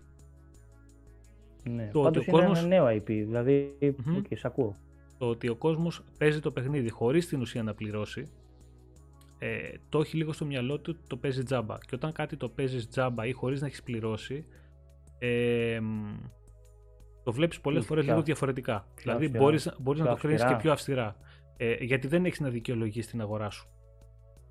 Είναι πάρα πολλοί αυτοί οι οποίοι δεν λένε κακό λόγο για παιχνίδι ή προσπαθούν να το υποστηρίξουν περισσότερο ή με μεγαλύτερη θέρμη γιατί πολύ απλά το έχουν πληρώσει. Ε, και δεν είναι περίεργο αυτό. Ε, έχει, μέχρι ένα βαθμό έχει μια λογική. Κοίταξε, Ισχύει αυτό που λες, αλλά ισχύει όμως και το αντίστροφο. Δηλαδή ότι κάποιος δίνει ξέρω, ένα εξιντάρικο και επειδή έχει δώσει 60 ευρώ κράζει μετά πιο πολύ. Δηλαδή, όλα δηλαδή, υπάρχει και αυτή η γκάμα ανθρώπων. Όλα, όλα παίζουν. Ε, δεν ξέρω μήπως το ότι. Ε, μωρέ, εντάξει, ένα παιχνιδάκι μας δώσανε. Ε, τι πειράζει. Ξέρεις, ε, μπορεί να του βγει και σε καλό, μπορεί να του βγει και σε κακό αυτό. Ε, Εγώ νομίζω σαν νέο IP αυτή τη στιγμή καλό είναι που μπαίνει μέσα. Για μας, μιλά, μιλάω για το, για το πώς θα κρίνει ο κόσμος το παιχνίδι και το πώς θα το δει. Για μένα εννοείται ότι έχει μόνο θετικά. Το ότι μπορώ να το παίξω day one ναι. στο Game Pass, δεν, το συζητάμε αυτό. Δεν είναι θέμα συζήτησης το αν θα έπρεπε να μπει ή όχι. Λέω μήπως του γυρίσει boomer, ξέρεις, η ευκολία που έχει πλέον ο κόσμος να παίζει πάρα πολλά παιχνίδια και να τα παίρνει λίγο ελαφρά την καρδία, ρε παιδί μου. Ότι εντάξει, και τι έγινε, σιγά τζάμπα είναι. Ξέρεις, εντάξει, υπάρχει αυτό. Ναι. Λοιπόν, okay. τέλο πάντων, θα το δούμε το Medium. Ναι. Ε, 10 μερούλες είπαμε κοντά είναι ακόμα. Παιδιά για το review ναι. δεν ξέρουμε αν θα, αν θα το κάνουμε πριν την κυκλοφορία. Ακόμα κωδικό δεν έχουμε. Θα δούμε. Θα δούμε. Έχει ο Θεός. Καλά να είμαστε.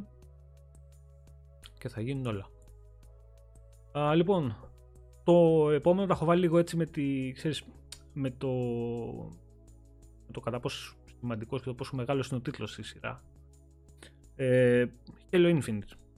Εντάξει, ok, okay, νομίζω ότι και θέλω να πιστεύω ότι θα είναι το, το highlight της χρονιάς για το Xbox. Θέλω να το πιστεύω. Ε, και πιστεύω ότι θα έρθει και θα κλείσει μια πολύ καλή χρονιά. Γιατί ξέρουμε ότι θα βγει τώρα προς το τέλος του, του έτους. Αν βγουν μέσα στη χρονιά όλα τα υπόλοιπα παιχνίδια μαζί με τα όλα τα καλά, τα third party και μαζί με τους τίτλους οι οποίοι δεν έχουν ανακοινωθεί ακόμα και πιθανότατα να έρθουν και αυτοί μες στο Xbox σαν αποκλειστικοί μες στη χρονιά και σε συνδυασμό με τη, μέχρι το τέλος της χρονιάς θα έχουμε ανακοινώσεις παιχνιδιών για το 22 και μεγάλους τίτλους πλέον, δηλαδή σίγουρα θα ξέρουμε ημερομηνίες για Hellblade, θα ξέρουμε ημερομηνίες πιθανότατα για Fable, θα έχουμε δει gameplay, ε, θα έχει φτιαχτεί ένα ναι, πιο ωραίο σκηνικό. Για το Hellblade σίγουρα πιστεύω ένα gameplay θα το έχουμε, ναι, για το και, Fable και πιστεύω, ελπίζουμε. Πιστεύω και από παιχνίδια της Bethesda ε, θα έχει φτιαχτεί ένα background ωραίο και ένα σκηνικό ότι όπα, κοιτάξτε εδώ τι έρχεται στο Xbox. Ε, θα έρθει και θα κουμπώσει πάνω εκεί και το Halo Infinite που θέλω να πιστεύω ότι θα είναι αυτό που είχαν στα τα αρχικά σχέδιά τους ή αυτό που πραγματικά θέλαν να φτιάξουν το στούντιο και θα δέσει το γλυκό μια χαρά. Εντάξει, είναι, είναι πολύ σημαντικός τίτλος. Είναι πολύ σημαντικός τίτλος και δυστυχώς δεν έχει περιθώρια να αποτύχει. Δεν έχει περιθώρια. Και πάλι καλά που το καταλάβανε και το τραβήξανε πίσω και του δίνουν το χρόνο που, του, που έπρεπε να, να του δώσουν. Σκεφτείτε τώρα το Cyberpunk πόσο πιο ωραία πορεία θα είχε κάνει και πόσα πράγματα θα είχε γλιτώσει αν έβγαινε ένα χρόνο μετά. Τόσο απλά δηλαδή. Στην περίπτωση του, του Infinite αυτό θα πρέπει να σκεφτούμε. Τι κάζο θα είχε πάθει 343 και το τι θα μπορούσε να σου προσφέρει ε, ένα χρόνο μετά. Τι θα είχε γλιτώσει η CD Projekt Costa μέχρι σήμερα; Πες ότι έβγαινε το παιχνίδι το, το 22, αρχές 22. Πολλά θα ή, ή τέλος του 21. Εγώ σήμερα σκεφτόμουν και κάτι άλλο, δηλαδή ε, τους έχει φάει αυτό το πράγμα το να κυκλοφορήσει το παιχνίδι παντού και στη CD Projekt, δηλαδή από στάντα υπολογιστή, Steam, ε, GOG, ε, Series S, X, One, δηλαδή να τρέχει παντού. Αυτό είναι δύσκολο για μια εταιρεία και μετά σκεφτόμουν τη μεγαλύτερη εταιρεία που κάνει τα μεγαλύτερα παιχνίδια μέγεθος, έκταση και budget κτλ. η οποία είναι η Rockstar και ρε παιδιά, σκεφτόμουν πώς τα βάζουν οι άλλοι κάτω. Ακόμα και το Red Dead Redemption 2. Έτσι, το θυμάστε το Red Dead Redemption 2 που είναι ένα ναι. απίστευτο αριστούργημα. Ναι, ναι, ναι. Ρε παιδιά, οι τύποι δεν το κάναν καν για PC στην αρχή. Το θυμάστε αυτό; Ναι. Το διανοείσαι. Δηλαδή, και καλά κάνα. Στην τελική να σου πω κάτι, καλά κάνα. Γιατί υπάρχει περίπτωση άμα φτιαχνόταν ταυτόχρονα με το PC, ε, τα έπαιζε παντού μέτρια. Σου κάνα μια έκδοση για κονσόλες, ψηλό έπαιζε μπόμπα.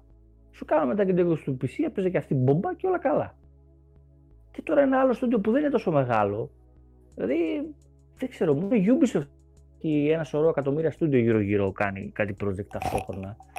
Και αυτοί βέβαια την κριτικάρουν πολύ. Αλλά αυτό το να τρέξουμε τα πάντα παντού, δεν ξέρω, νομίζω έχει πολύ κακό αντίκτυπο στις εταιρείες. Τώρα η 343 είπαμε έχει να αντιμετωπίσει αυτό, ότι πρέπει να κάνει και τις προηγούμενες γενιές δηλαδή να τρέξει του, του One. Ε, ελπίζω να μην τους ζορίζει αυτό τόσο πολύ. Να σου πω κάτι, αν το παιχνίδι το παίξεις σε μία normal μορφή χωρίς τραγικά προβλήματα. Φυσικά εντάξει μπορεί λόγω της, ε, της φύσης ρε παιδί μου του παιχνιδιού να αντιμετωπίσει κάποια προβλήματα. Ε, αν κάνουν ένα καλό optimize όπως έχει κάνει Collision στο Gear στο οποίο παίζει άψογα άψογα. Ε, και, και, και ας μην φτάσουν σε αυτό το επίπεδο σου λέω εγώ. Να κάνουν ένα καλό optimize να τρέχει το παιχνίδι ε, υποφερτά. Δεν θα σου πω να τρέχει άψογα που κανονικά πρέπει να τρέχει άψογα. Το σωστό αυτό είναι.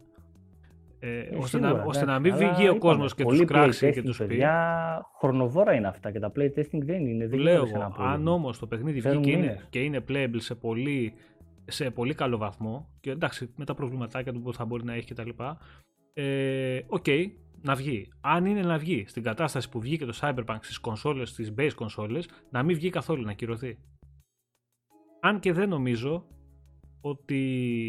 Εγώ αυτή τη στιγμή δεν λέω στεγνά ότι επηρεάζεται η ποιότητα του τίτλου, αλλά στεγνά βγαίνω και ανακοινώνω ότι η τελική ημερομηνία κατάληξης που είχαμε έχει επηρεαστεί από τα πολλά από τις πολλές κονσόλες που ε, είναι καλά, σίγουρα, σίγουρα, το... αυτό ναι. Αυτό δηλαδή, αν ήταν να κυκλοφορήσει μόνο για One, παιδιά, θα είχε κυκλοφορήσει και δεν, ε, δεν τους ένοιαζε καν το Series. Ή αν ήταν να κυκλοφορήσει μόνο για Series, ε, δεν λέω άμα θα ήταν καλό παιχνίδι. Λέω απλά ότι θα κυκλοφορούσε και αυτά στην ώρα του. Αυτό δηλαδή δεν θα πήγαινε πιο μετά η παραγωγή. Εντάξει ότι έχουν φάει περισσότερο σε ώρες στο development και για να, γιατί πρέπει να γίνει και το Ναι, port ναι. στις κονσόλες αυτές, ε, είναι λογικό. Εντάξει, εγώ πιστεύω να βγει και να βγει όπως πρέπει το παιχνίδι γιατί είναι πολύ σημαντικό για το, για το Xbox και για το μέλλον του Xbox. Ε, Δυστυχώς, όπως έχει έρθει η ιστορία, δεν ξέρω μέχρι τότε τι θα έχει η Microsoft ε, γιατί μπορεί οι κυκλοφορίες μέχρι τότε και οι κυκλοφορίες οι, οι μελλοντικές που θα έχουμε δει τρέιλερ και δεν ξέρω και εγώ τι άλλο να έχουν ρίξει αγώνια και να μπορέσουν μέχρι έναν βαθμό να καλύψουν ένα όχι καταπληκτικό παιχνίδι. Αλλά μία μετριότητα ε, σε Halo θα ήταν μεγάλο πλήγμα για τη Microsoft. Δεν νομίζω ότι θα είναι και δεν θέλω να πιστεύω ότι θα είναι ε, αλλά κανείς δεν μπορεί να ξέρει τι θα δούμε στο τέλος. Δεν έχω και πολύ μεγάλη εμπιστοσύνη πλέον στη 343 να σου πω την αλήθεια. Ας ελπίζουμε οι αλλαγές που γίνανε εκεί και οι τύποι που ανέλαβαν και έχουν ε, ένα καλό background σε ό,τι έχει να κάνει με το Halo θα, θα πάνε τα πράγματα κατευχήν. Κοίτα και αυτοί για να ανέλαβαν πιστεύω θα θεωρούν ότι η κατάσταση είναι αναστρέψιμη. Αν δεν ήταν αναστρέψιμη δεν θα έχουν το όνομά τους. Ναι, ναι, ναι. Καλά, εντάξει, Ε, οπότε, αυτό δεν έχει να εντάξει, κάνει Κώστα. εντάξει, άμα, συγκρατημένα αισιόδοξα. άμα, άμα έπαιζα εγώ, ήμουν στο developer του Halo παλιά και, και μου λέγανε να σου πω έλα εδώ πάρε ένα σκασμό λεφτά και σώσε μας και να μην σωζόταν η ιστορία θα πήγαινα με περπατώντας ξέρω εγώ, με, με γονατιστός. Τι λέμε τώρα; Εντάξει, καταρχήν δεν, δεν παίζει να γίνει σε εμάς αυτό. Αλλά Εντάξει, ρε παιδί μου, μπορείς ναι, να σου πεις λέω. στο φίλο ότι δεν θέλω να ανακατέψω το όνομά μου με. Σιγά μια το όνομα, κυκλοφορία γιατί η οποία- α- άμα, σιγά τα ονόματα ρε Κώστα, Και ποιος να θα- πεις ναι, ποιος δεν θα σε βρουν ξέρει. δουλειά. Πάλι θα βρουν Ναι. δουλειά. Εντάξει, οκ, Εντάξει. ναι. Ο άνθρωπος πάει πήγε Ασφαλώς. να σώσει κάτι το οποίο ήταν π.χ. σε εισαγωγικά ε, στο χείλο του γκρεμού. Ε, δεν θα του βάζανε και το μαχαίρι στο λαιμό έτσι και δεν τα κατάφερνε. Να Μμ. βοηθήσει πήγε. Τέλος πάντων. Ας, ε, τουλάχιστον αυτό που ξέρουμε μέχρι τώρα είναι ότι οι developers, παλιοί developers του, α, της Bungie που δούλευαν στα πρώτα Halo έχουν παίξει το campaign του παιχνιδιού και το έχουν τελειώσει και έχουν ε, πάθει κοκομπλόκο. Αυτό έχουν δηλώσει οι ίδιοι. Λένε ότι ήταν το Halo που πάντα ήθελαν να φτιάξουν, αλλά δεν μπορούσαν λόγω των τεχνικών περιορισμών και των budget. Ε, μένω σε αυτό και ας ελπίσουμε να βγει παιχνιδάρα που θα την ευχαριστηθούμε όλοι μας. Χρυσοβαλάτης ρωτάει το optimize του Red Dead πότε θα έρθει στο Series X. Έλαντε. Ωραίες, ερω... ωραίες ερωτήσεις που δεν έχουμε καθόλου απαντήσεις. είναι Ναι, αυτές. ναι, ναι. ναι. Δε, δε, παιδιά δεν έχουν ανακοινώσει τίποτα. Εντάξει, τα λένε, Ναι. ε, πετάνε ένα έτσι, ok, θα έρθει κάποια στιγμή και θα έρθει κάποια στιγμή. Δηλαδή, να σου πω και απ' την άλλη, το, το ανακοινώνω ημερομηνία και το πάω μετά, βάζω τέσσερις αναβολές. Προτιμώ, το, προτιμώ να, να μην δίνουν τίποτα και να το περιμένουμε. Βασίλη, συμφωνώ μαζί σου. Απαράδεκτο το γεγονός ότι άφησαν το συγκεκριμένο τρέιλερ να κυκλοφορήσει. Με τα προβλήματα που είχε. Γιατί όλοι μας όταν το είδαμε ενθουσιαστήκαμε και εγώ προσωπικά ενθουσιάστηκα, ενθουσιάστηκα γιατί βλέ, ήθελα να δω Halo, δεν ήθελα να δω κάτι καταπληκτικό. Μ' άρεσε που είδα gameplay. Φυσικά πάνω στο χαμό δεν μπορείς να κάτσεις και να παρατηρείς άμεσα όλα τα προβλήματα, εκτός από το pop-in και αυτά που κάνανε μπαμ. Ε, ήταν λάθος σχεδιασμένο, λάθος τιμένο, λάθος ο τρόπος που επέδειξαν να δείξουν τα όπλα, με τεχνικά προβλήματα, έπρεπε οι ίδιοι να το έχουν καταλάβει και να μην το έχουν βγάλει καθόλου. Και ας άσε τον κόσμο να γκρινιάζει ότι δεν έχουμε δει gameplay. Πι- Πιστεύω ότι έκανε μεγαλύτερο κακό. Βέβαια, απ' την άλλη δεν ξέρουμε, γιατί αν δεν είχε γίνει αυτός ο χαμός, μπορεί να είχαμε καταστάσει Cyberpunk. Ποτέ δεν μπορούμε να ξέρουμε αν έκανε καλό ή κακό στο παιχνίδι και γενικότερα στην εταιρεία και στο Xbox ε, η πορεία που πήραν τα πράγματα. Είδομεν. Λοιπόν, επόμενο Τι έχουμε παιχνίδι. μετά; Ε, Warhammer Dark Tide. Εγώ είναι από τα παιχνίδια που περιμένω πώς και πώς συγκεκριμένο. Τα Vermintide 1 και 2 τα έχω ευχαριστηθεί όσο δεν πάει. Μιλάμε για first person co παιχνίδια που είναι καταπληκτικά. Δηλαδή όποιος δεν έχει παίξει Vermintide το 2 με παρεΐτσα ε, να το κάνει άμεσα. Πολύ διασκεδαστικά παιχνίδια. Πλέον το 2 ειδικά έχει πάρει και και πατσάκι για τα Series XS παίζει στα 60 και είναι νεράκι, πάει βούτυρο μέσα το, το παιχνίδι, φοβερό. Τώρα με το setting το συγκεκριμένο, με όπλα, τη μαυρίλα αυτή που έχει και τα λοιπά, το, το περιμένω σου λέω πώς και πώς, πώς και πώς, το, το θέλω πολύ αυτό το παιχνίδι. Και αυτό μέσα στο 21, τώρα να δούμε πώς θα τα σπάσουν αυτά και πότε θα κυκλοφορήσουν, γιατί δεν νομίζω να τα ρίξουν όλα μαζί στην αγορά. Οπότε έχουμε κάτσε να τα μετρήσουμε λίγο μετά να δούμε πώς μπορούν να μοιραστούν τώρα όλα αυτά. Και μιλάω για τους πιο μεγάλους τίτλους, όχι για τα μικρότερα παιχνίδια που υπάρχουν μέσα. Λοιπόν, επόμενο, Scorn. Ιδιαίτερο παιχνίδι, σαπίλα, ε, αργό παιχνίδι, αργό gameplay. Στην ουσία first person horror shooter ε, puzzle είναι αυτό.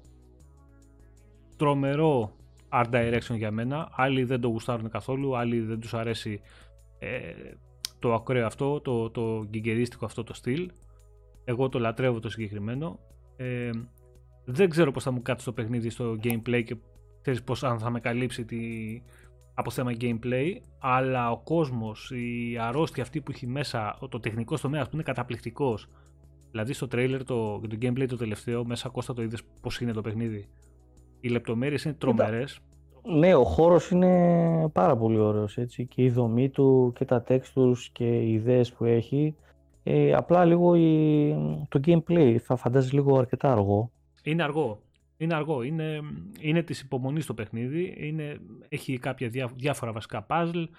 Ε, είναι, είναι ιδιαίτερο παιχνίδι.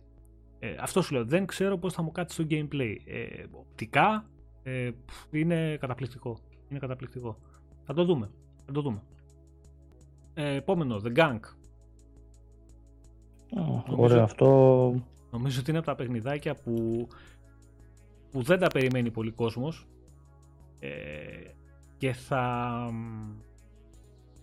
και θα αφήσει πάρα πολύ καλές εντυπώσεις. Εγώ το περιμένω να με εκπλήξει έτσι, δηλαδή ως κάτι διαφορετικό εκεί που παίζουμε συνέχεια τα ίδια και τα ίδια mm-hmm. να σκάσει μύδι αυτό λίγο και να με βγάλει από τη ρουτίνα. Φαίνεται πανέμορφο. Δηλαδή και καλά να παίζεις και κάθε μέρα καλά παιχνίδια να παίζεις. Πάνω κάτω είναι συνήθως το ίδιο μοτίβο αυτά που παίζεις. Mm. Περιμένω από τον Gang θα μας δώσει κάτι ωραίο. Το Gang, παιδιά, να πούμε ότι είναι από τους δημιουργούς του, του Steam World. Τον Steam World βασικά.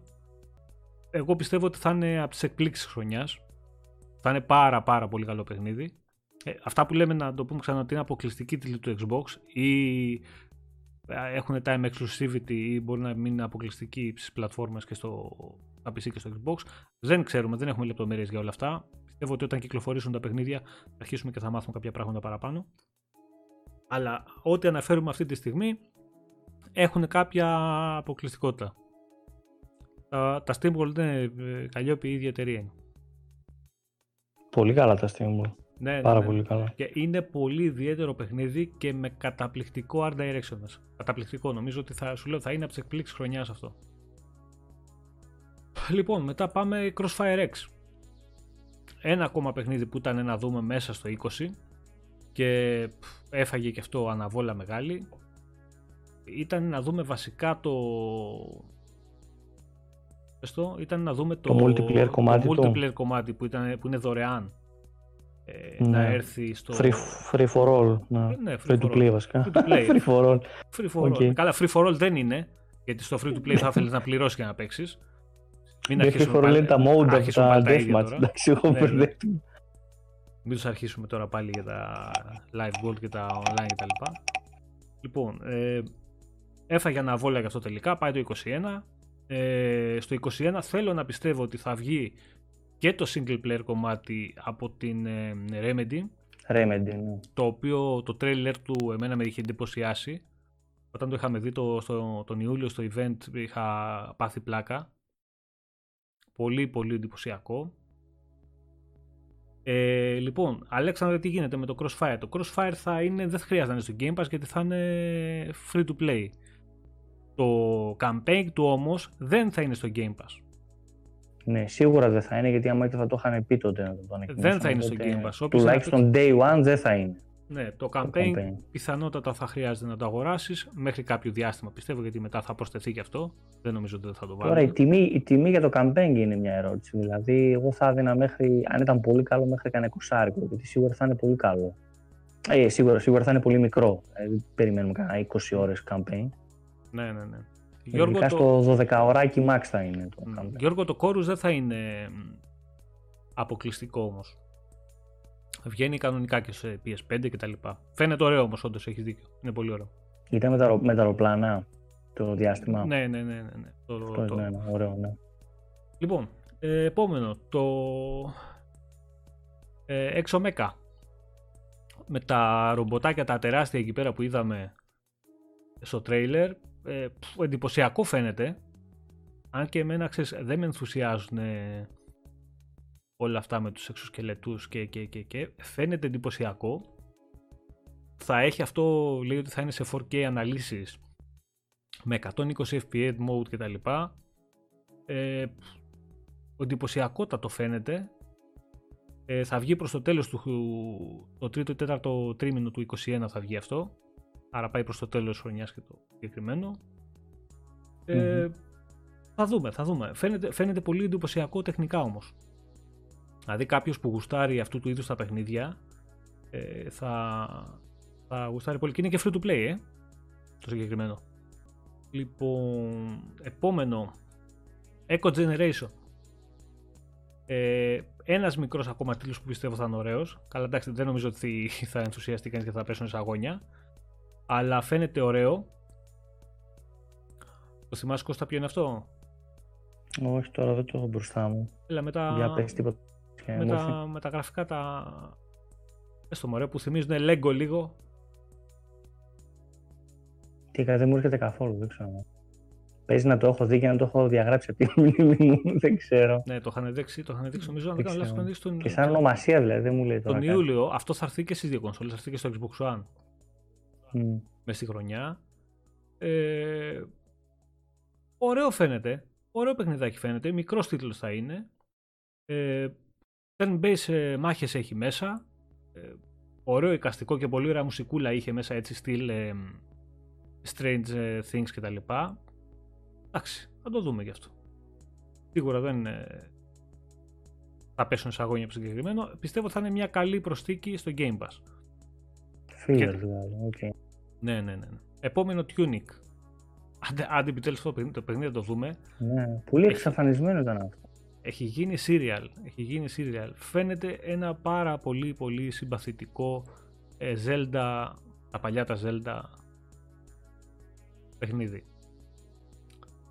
Ε, Έχει σχεδόν ισομετρική κάμερα τώρα αυτό, αν θυμάμαι καλά. ναι, ναι, ναι. ναι. Ε, εγώ θέλω να πιστεύω ότι έχει τελειώσει η παραγωγή. Δηλαδή, ξέρεις ότι είναι πλέον κομπλέ το παιχνίδι έτοιμο και απλά έτσι θέλω να πιστεύω. Ο- Νομίζω η παραγωγή δεν πρέπει να είναι πολύ. Πρέπει να είναι λίγα άτομα και σε αυτό. ναι, ναι, ναι. Και ότι απλά το τελειοποιούν και να έρθει, ξέρω εγώ. Και, και είμαι χαρούμενος δηλαδή πάλι που βγαίνει μόνο για Xbox. ε, Γιατί τώρα εντάξει, μικρό στούντιο. Εντάξει, μόνο για Xbox, ωραία. Να... Το έχει περιποιηθεί ωραία. Είναι πολύ συμπαθητικό παιχνιδάκι. Ε, θυμίζει, Πολύ αρκετά, συμπαθητικό, είναι, ναι. θυμίζει, θυμίζει αρκετά ε, το remaster, το, το remaster, το remake μάλλον, του Zelda στο Switch, το, το πρόσφατο. Τα γραφικά του, Ναι, θυμίζουν, του ναι, θυμίζουν ναι. πάρα πολύ. Βέβαια, εγώ φ- που, που ακόμα πιο ωραίο μου φαίνεται αυτό με τους φωτισμούς που έχει, που, που είναι ακόμα, ακόμα πιο μικρή ομάδα. Αλλά ναι, να το δούμε κιόλας, έτσι, να, να το παίξουμε για να μην το βλέπουμε μόνο από βίντεο στο YouTube και μάλιστα Μμ. παλιά. Ναι, ναι. Ε, ελπίζω, ναι, ελπίζω θα κάνει τον debut το 21 και θα μας εκπλήξει το Αποκλειστικό και αυτό να πούμε το... για το Xbox. Ε, επόμενο που πήρε και αυτό αναβόλα πρόσφατα, ε, 12 Minutes. Ωραίο παιχνιδάκι αυτό Κώστα. Ε, μικρό παιχνίδι εννοείται. Ναι, το θυμάμαι. πολύ αυτό. ιδιαίτερο. Ε, με πολύ καλό cast σε ό,τι έχει να κάνει με voice over κτλ. Ε, όποιος δεν θυμάται είναι το δωμάτιο αυτό που βλέπεις την ιστορία πάνω και τα γεγονότα ε, σε μια top-down κάμερα σε ένα διαμέρισμα μέσα που αρχίζεις και παίρνεις αποφάσεις για το πώς, τι, γιατί, τι γίνεται μέσα για, να, για την εξέλιξη του παιχνιδιού. Ωραίο φαίνεται. Και μας είχαν δείξει 12 λεπτά τρέλ στην- σε ε3, αν θυμάμαι καλά. Μμμ. Τόσο Τώρα είχε πήρε, πάει. Πήρε αναβολή και αυτό. Θα έρθει και αυτό μες στο 21. Θα το δούμε. Θα το δούμε και αυτό. Επόμενο. Ε, ε, The Ascent. Και αυτό, Ωραίο. και Α, αυτό και αυτό πάρα δούμε πολύ αυτό. ωραίο. Ε, εμένα μου αρέσει πολύ η κάμερά του αυτή. Αυτό μου αρέσει πολύ το, το στυλ της κάμερας όπως είναι. Ε, μ' αρέσει πολύ το cyberpunk, η cyberpunk αισθητική που έχει. Ναι, Κώστα, το cast του 12 Minutes είναι φοβερό. Είναι φοβερό. Μιλάμε για μεγάλα ονόματα. Ε, πολύ ωραίο gameplay. Το παιχνίδι θα είναι σε 4K ανάλυση και 60 FPS στο Series X. Ε, τρομερούς φωτισμούς μέσα. Έχει πολύ ωραίο gameplay. Εκρήξει γίνεται χαμός. Ναι, θα είναι Game Pass, Κώστα, Day One. Ε, αυτό το είναι από, τα, από τους τίτλους που περιμένω και πιθανότατα αυτό Κώστα να έχει και πολύ καλό co-op. Έτσι, εγώ έτσι όπως το βλέπω, το, σηκώνει, το, σηκώνει, το σηκώνει πάρα πολύ. Θυμώ, πώς λέγονταν ρε παιδιά τα παιχνίδια με τα zombies στο PlayStation 4. Το Alienation. Το, το Alienation. Ε, θυμίζει, ναι. ε, βασικά σε αυτή τη λογική είναι το παιχνίδι. Ε, τρομερά FF μέσα, ε, RPG στοιχεία, πολύ ωραίο, πολύ ωραίο. Λοιπόν, μετά πάμε στα παιχνίδια τα οποία θα ασχοληθεί ο Μιχάλης, γιατί λέω να ασχολείται μόνο με αυτά. Ε, the Yakuza Remastered Collection, το οποίο είναι και σχετικά πρόσφατα θα έρθουν. Δεν μπορώ να καταλάβω. Εντάξει, να πούμε την αλήθεια στον κόσμο έτσι. Να πούμε την αλήθεια ότι ο Μιχάλης έχει μπλέξει ε, με μια μαφία Yakuza και του κόψαν το δάχτυλο, επειδή αυτή είναι η αλήθεια. Έμπλεξε το παιδί και το βάλανε εκεί στον τοίχο, του κόψαν ένα δάχτυλο. Άσχημα πράγματα, παιδιά. Μα μπλέξεις με Yakuza. Αυτές είναι οι συνέπειες. Λοιπόν, η remastered εκδόση των Yakuza 3, 4 και 5. Εντάξει, οκ. Okay. Όποιος γουστάρει Yakuza, όποιος έχει παίξει τα, τα δύο remastered, το 1 και το 2, όποιος έχει παίξει το 0 και το τελευταίο, το, αν δεν είναι το 7. Σωστά, το 7. Ε, ναι. Και θέλει να δει όλη την ιστορία γιατί τα Yakuza εντάξει, δεν είχαν κυκλοφορήσει στο Xbox. Όποιος δεν είχε άλλη κονσόλα και δεν είχε ασχοληθεί ξανά με, το, με τη συγκεκριμένη σειρά, θέλει να τα δει. Τώρα είναι ευκαιρία να παίξετε όλα τα παιχνίδια, γιατί θα βγει και το 6 αργότερα ε, και θα έρθουν στο Game Pass όλα αυτά. Ε, είναι ευκαιρία να παίξει όλα τα παιχνίδια από την αρχή, όλη τη σειρά, να έχει όλη την ιστορία στο μυαλό του όπως πρέπει. Και στο Game Pass. Σημαντικό. Ο Νίκος Ολιαδέλη λέει: Καλησπέρα, παιδιά. Έχω μια ερώτηση. Μήπως έχετε κάποια πληροφορία για Flight Simulator στο Xbox One S, ε, αν και δεν νομίζω. Ε, Νίκο, είναι, ο επόμενος, ναι, είναι, είναι ο επόμενος τίτλος που θα λέγαμε. Το Flight Simulator. Ε, έρχεται τους επόμενους μήνες μόνο για Series X και Series S. Δεν θα κυκλοφορήσει τα Xbox One. Δεν ξέρω πώς θα μπορούσε το, το Xbox One να, να στηρίξει αυτό το παιχνίδι. Δεν Πιο νομίζω... πιθανό είναι να το στριμάρεις από xCloud καλά παρά το... Ναι, ναι, να το δεν... επεξεργαστεί το One S. Δεν νομίζω, ότι, δεν νομίζω ότι μπορούσε να το, να το υποστηρίξει αυτό το πράγμα.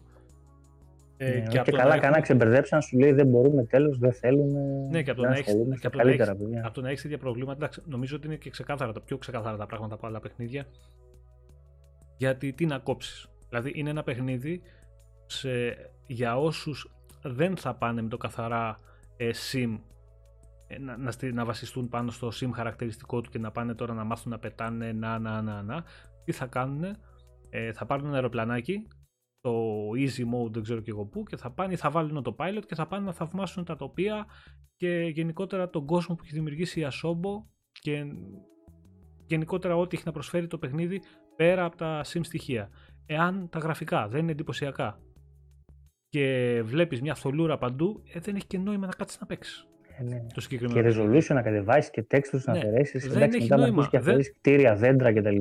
Μα δεν θα σου έχει τίποτα. δεν θα μιλάμε για. Δεν θα υπάρχει ναι. λόγος κάποιος που δεν θέλει να μάθει να πιλωτάρει να ασχοληθεί μετά στο συγκεκριμένο παιχνίδι.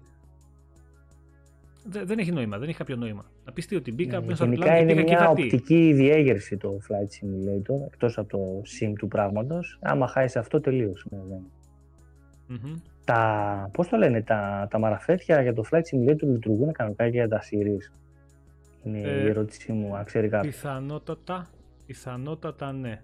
Αλλά δεν, νομίζω ότι κάπου είχα διαβάσει ότι λειτουργούν κανονικά. Δεν μπορώ εσύ, okay. δεν είμαι yeah. σίγουρος 100%. Δεν είμαι σίγουρος. Ε, λοιπόν, επόμενο είναι το The Wild at Heart το οποίο είναι ένα ε, πολύχρωμο έτσι παιχνιδάκι καλοσχεδιασμένο ε, που θυμίζει λίγο, πώς να το πω, δεν είναι τέτοια σπορτική, λίγο Paper Mario, πώς να το πούμε. Είναι σε τέτοιο στυλ. Ε, adventure φαίνεται, με ψηλομικρούλια RPG στοιχεία, συμπαθητικούλη, δεν νομίζω ότι θα κάτσουμε, τίτλος των ID Xbox είναι, δεν νομίζω ότι θα κάτσουν να περαιτέρω με το συγκεκριμένο. Ε, δεν έχουμε και κάτι βέβαια να πούμε πάνω σε αυτό. Ε, λοιπόν, επόμενο είναι το Way to the Woods. Νομίζω αυτό το θυμόνται οι περισσότεροι. Ε, θυμάσαι στο trailer Κώστα με τα, first, με τα third party παιχνίδια που θα κυκλοφορήσουν αυτό με τα ελαφάκια; Ναι, ναι. που λέγαμε τι μας δείχνετε ελάφια και, και δάση και τα λοιπά. Λοιπόν, ένα, ένα adventure παιχνίδι, ναι, ένα adventure παιχνίδι το είχαμε δει, πού το είχαμε δει αυτό, στην E3 του 19 το είχαμε δει αυτό. Ε, το οποίο θα είναι σε στυλ παιχνιδιών πιο light, έτσι πώς ήταν τα Journey, πώς ήταν αυτό το στυλ. Ε, πάζει θα είναι και αυτό. Σε αυτή τη μορφή θα είναι το παιχνίδι. Ε, φαίνεται συμπαθητικό, μικρός τίτλος βέβαια και αυτός. Ε, δεν ξέρουμε. Δεν, δεν έχουμε να πούμε κάτι. Όποιος θέλει μπορεί να κάτσει να δει λίγο τα, τα, τα τρέλερ του παιχνιδιού. Οκ, okay, φαίνεται ένα συμπαθητικό έτσι puzzle να το πω, puzzle να το πω. Βασικά πιο πολύ έτσι σαν interactive ε, journey φαίνεται. Σαν ένα ταξίδι ναι, έτσι τώρα άμα, το, σε... άμα πετύχει, αυτό είναι άμα πετύχει, πέτυχε. Άμα δεν πετύχει, δεν ούτε καν μέτρο δεν μπορείς να το πεις. Δηλαδή, ή το παίζεις και λες, άρεσε αυτό, ήταν πολύ ωραίο, ή δεν αντέχεις καν να το παίξεις. Νομίζω δεν έχει μισή λύση. Θα δούμε. Mm. Ε, επόμενο. Το αντίος, αντίος, πώς λέγεται αυτό. Ε, παιδιά, δεν θυμάμαι καν ε, πώς είναι το παιχνίδι αυτό συγκεκριμένο. Δεν θα πω ψέματα. Δεν θυμάμαι καν πώς... Τι, τι φάση είναι το συγκεκριμένο παιχνίδι. Δεν το θυμάμαι καθόλου. Οπότε θα το, θα το προσπεράσουμε. Ε, επόμενο το The Artful Escape. Τώρα εντάξει, όλοι αυτοί οι τίτλοι... Αυτό περίεργο. Ναι, Αντί να ναι, ναι. σχολιάσεις αυτό τώρα. Ναι. Όλοι οι τίτλοι, παιδιά, που λέμε είναι... Η τώρα αυτά είναι μικρότερη κλίμακας παιχνίδια. Ε, τώρα το συγκεκριμένο θα βγει στο, πάλι σε Steam, πάλι σε PC βασικά και σε, και σε Xbox One και σε Series X. Ε, άλλη τρέλα αυτό, μουσική, η ιστορία του φαίνεται παλαβή, το gameplay, ε, Κώστας έχεις καταλάβει τι κάνεις ακριβώς; Όχι, νομίζω ότι δεν μπορεί να καταλάβεις ακόμα και από τα τρέλερ. Δηλαδή, ένα συνοθήλευμα πραγμάτων ε, τρελό. Ένα είναι... κιθαρίστα έχεις εκεί. Είναι ακόμα και αυτό να δεν καταλαβαίνεις. Art to full escape. Εντάξει, δηλαδή τα βάζει όλα μέσα. Και μόνο που βάζει τη λέξη art μέσα, εντάξει, αχταρμάς. Όχι, είναι και το τρέλερ. Δηλαδή, άμα κάτσεις και το δει, το τρέλερ είναι λίγο, λίγο κουλό. Επόμενο παιχνίδι, το The Big Con. Το θυμάσαι αυτό, το έχεις δει; Όχι, όχι. Αυτό δεν μου. Αυτό δεν νομίζω ότι. Και για να... Κάτσε να ασχοληθούμε σε αυτό το θέμα. Είναι ένα που. Τι να σου πω. Ένα παιχνιδάκι, ξέρω εγώ, σαν να το έχεις ζωγραφίσει σε ακουαρέλα με, με χαρτιά. Ε, μπορεί να είναι καλό, δεν ξέρω μου κάνει για παιχνίδι που θα το βάζει κάποιος να το παίξει μόνο για τη γραφή, το χιούμορ που μπορεί να έχει ε, και για τα achievement. Να σου πω την αλήθεια. Ναι. Δεν ξέρω. Δεν ξέρω άμα θα, θα μπορούσε κάποιος να ασχοληθεί, ξέρω εγώ, πολύ σοβαρά με το συγκεκριμένο. Βέβαια, μην λέμε και μεγάλες κουβέντες γιατί δεν ξέρεις τι μπορεί να σου βγει. Τι μας ξημερώνει, θα πάρει κανένα δύο-τρία βραβεία. ναι, ναι, ναι, ναι. Λοιπόν, επόμενος. Και τα ψαχνόμεθα. Ε, ε, Dead Static Drive. Αυτό, παιδιά, φαίνεται αρκετά ενδιαφέρον. Έχει ένα, ένα πολύ ωραίο art direction. Βλέπεις ε, το αυτοκίνητο από πάνω, πας σε διάφορες περιοχές. Ε, έχει, είναι πολύ ωραίο, είναι πολύ ωραίο. Είναι πολύ ωραίο. Είναι σαν adventure είναι ε, που ταξιδεύεις με το αυτοκίνητο σε περιοχές, κατεβαίνεις, έχει λίγο αναζήτηση μέσα. Mm ωραίο φαίνεται. Ωραίο φαίνεται. Δεν έχουμε κάτι να το ψάξουμε και, και τρελά, αλλά φαίνεται να έχει πολύ ωραίο, είναι πολύ ωραίο σχεδιαστικά.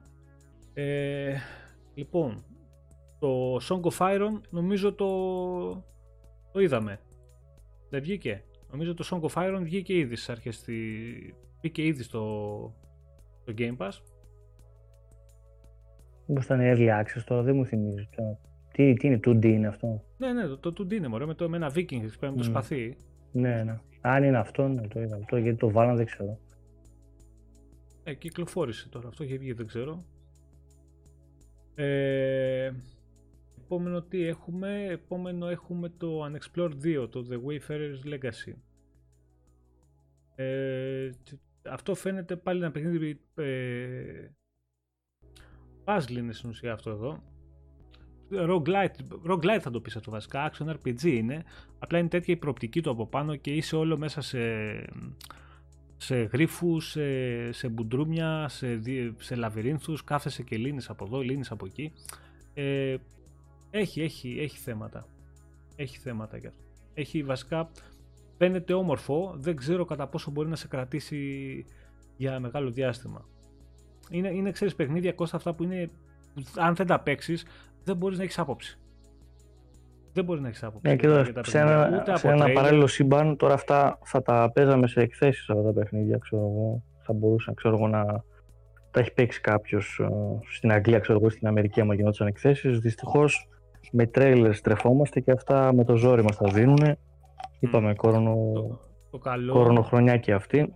Το καλό είναι ότι τα παιχνίδια αυτά, παιδιά, τα περισσότερα ε, μπορεί να μην μας εντυπωσιάζουν, είναι μικρές παραγωγές, αλλά το καλό είναι ότι θα τα παίξουμε μέσω του Game Pass την πλειοψηφία, πλειοψηφία αυτών. Mm. Οπότε, μικρό το κακό.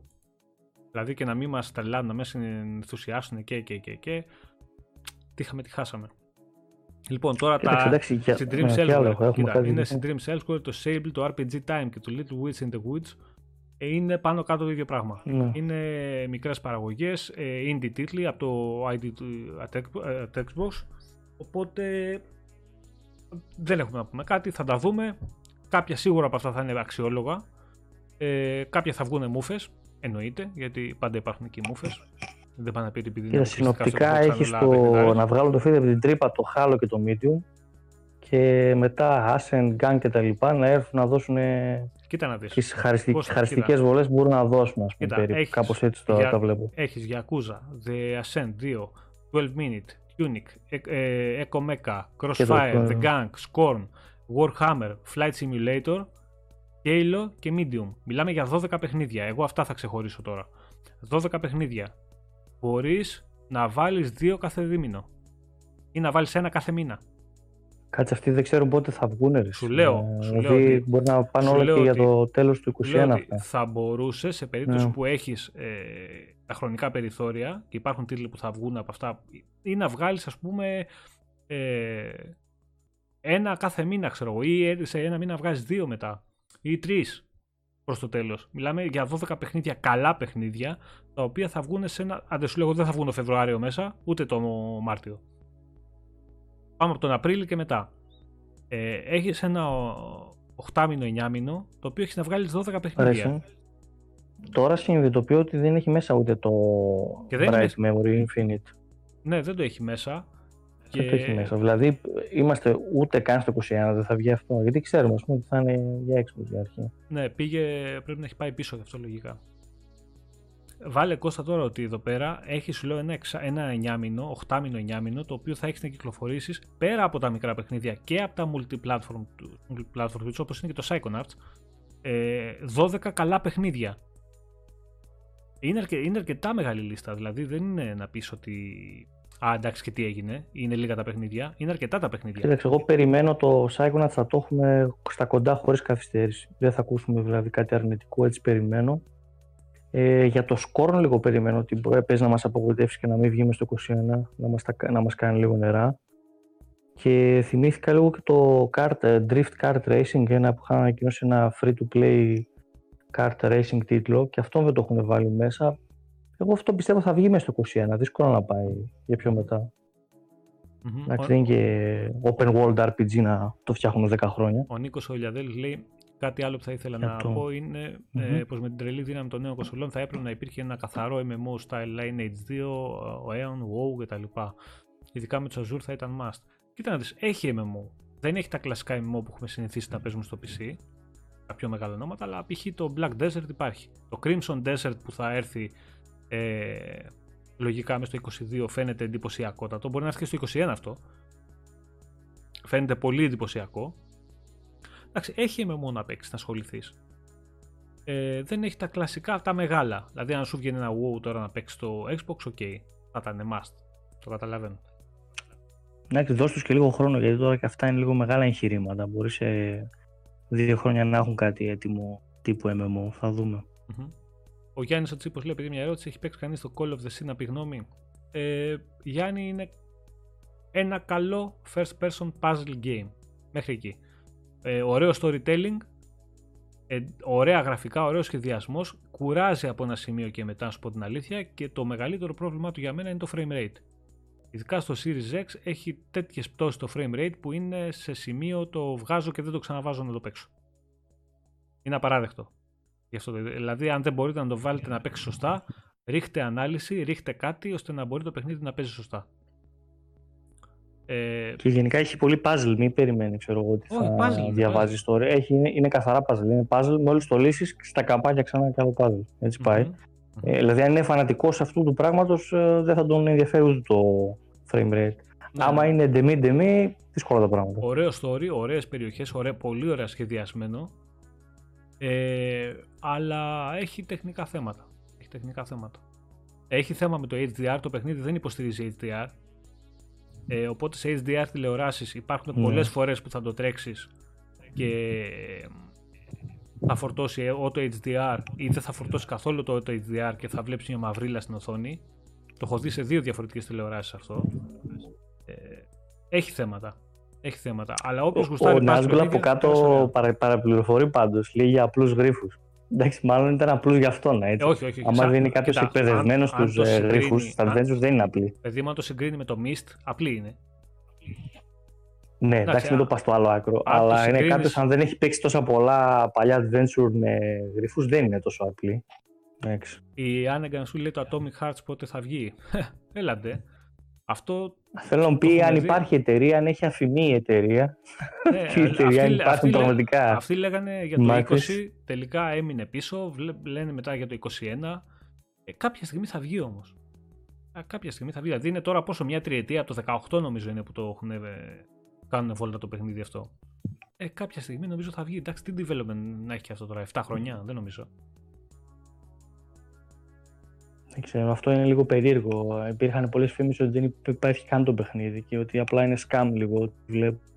Mm-hmm. Και εγώ το λοιπόν, έχω ψηλά στις λίστες για τα Most Wanted, αλλά δεν το υπολογίζω σαν υπαρκτό σενάριο. Λοιπόν, Κώστα, από αυτή η λίστα που είπαμε τώρα τα παιχνίδια είναι γύρω στους 31 τίτλους. Σίγουρα ε, μια 15 δεκα... από αυτά είναι φιλεράκια του Game Pass. Ωραία indie παιχνίδια τα οποία θα τα, θα τα παίξουμε τζαμπέν ε, και θα έρθουν να συμπληρώσουν ε, πιθανότητα την υπηρεσία. Αποκλειστικά θα είναι, δηλαδή κάποια από αυτά που μπορεί να βγουν, σίγουρα κάποια από αυτά μπορεί να βγουν και διαμαντάκια και να τα, να τα ευχαριστηθεί ο κόσμος. Ε, αλλά μην βλέπει ο, βλέπει ο λαός εδώ πέρα τώρα 31 παιχνίδια αποκλειστικά και σου λέει ωραία τι παιχνιδάρες είναι αυτά. Δεν θα είναι όλα παιχνιδάρες, εννοείται ότι δεν θα είναι όλα παιχνιδάρες.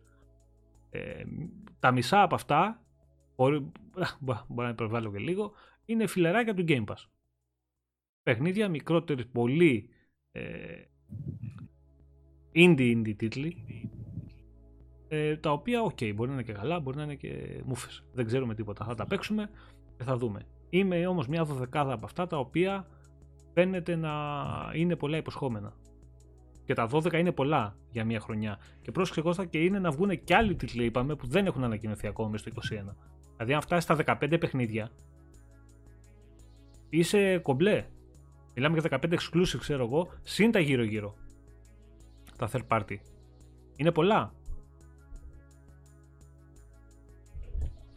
Ναι, Nazgul καλά, δεν υπάρχουν πλέον ε, τα παλιά adventure και οι γρήφοι που υπήρχαν στα παλιά adventure δεν συναντάς καν σε παιχνίδια ακόμα. Ακόμα και στα κλασικά point and click adventures που κυκλοφορούν τα πράγματα είναι πολύ πιο απλά, υπάρχουν πολύ περισσότερες βοήθειες δεν υπάρχει αυτό το πράγμα που γινόταν παλιά, που ξεκινάγαμε παιχνίδι και το τελειώναμε μετά από 8 μήνες γιατί δεν υπήρχε πουθενά να ψάξεις, να κοιτάξεις και να, να βρεις λύση.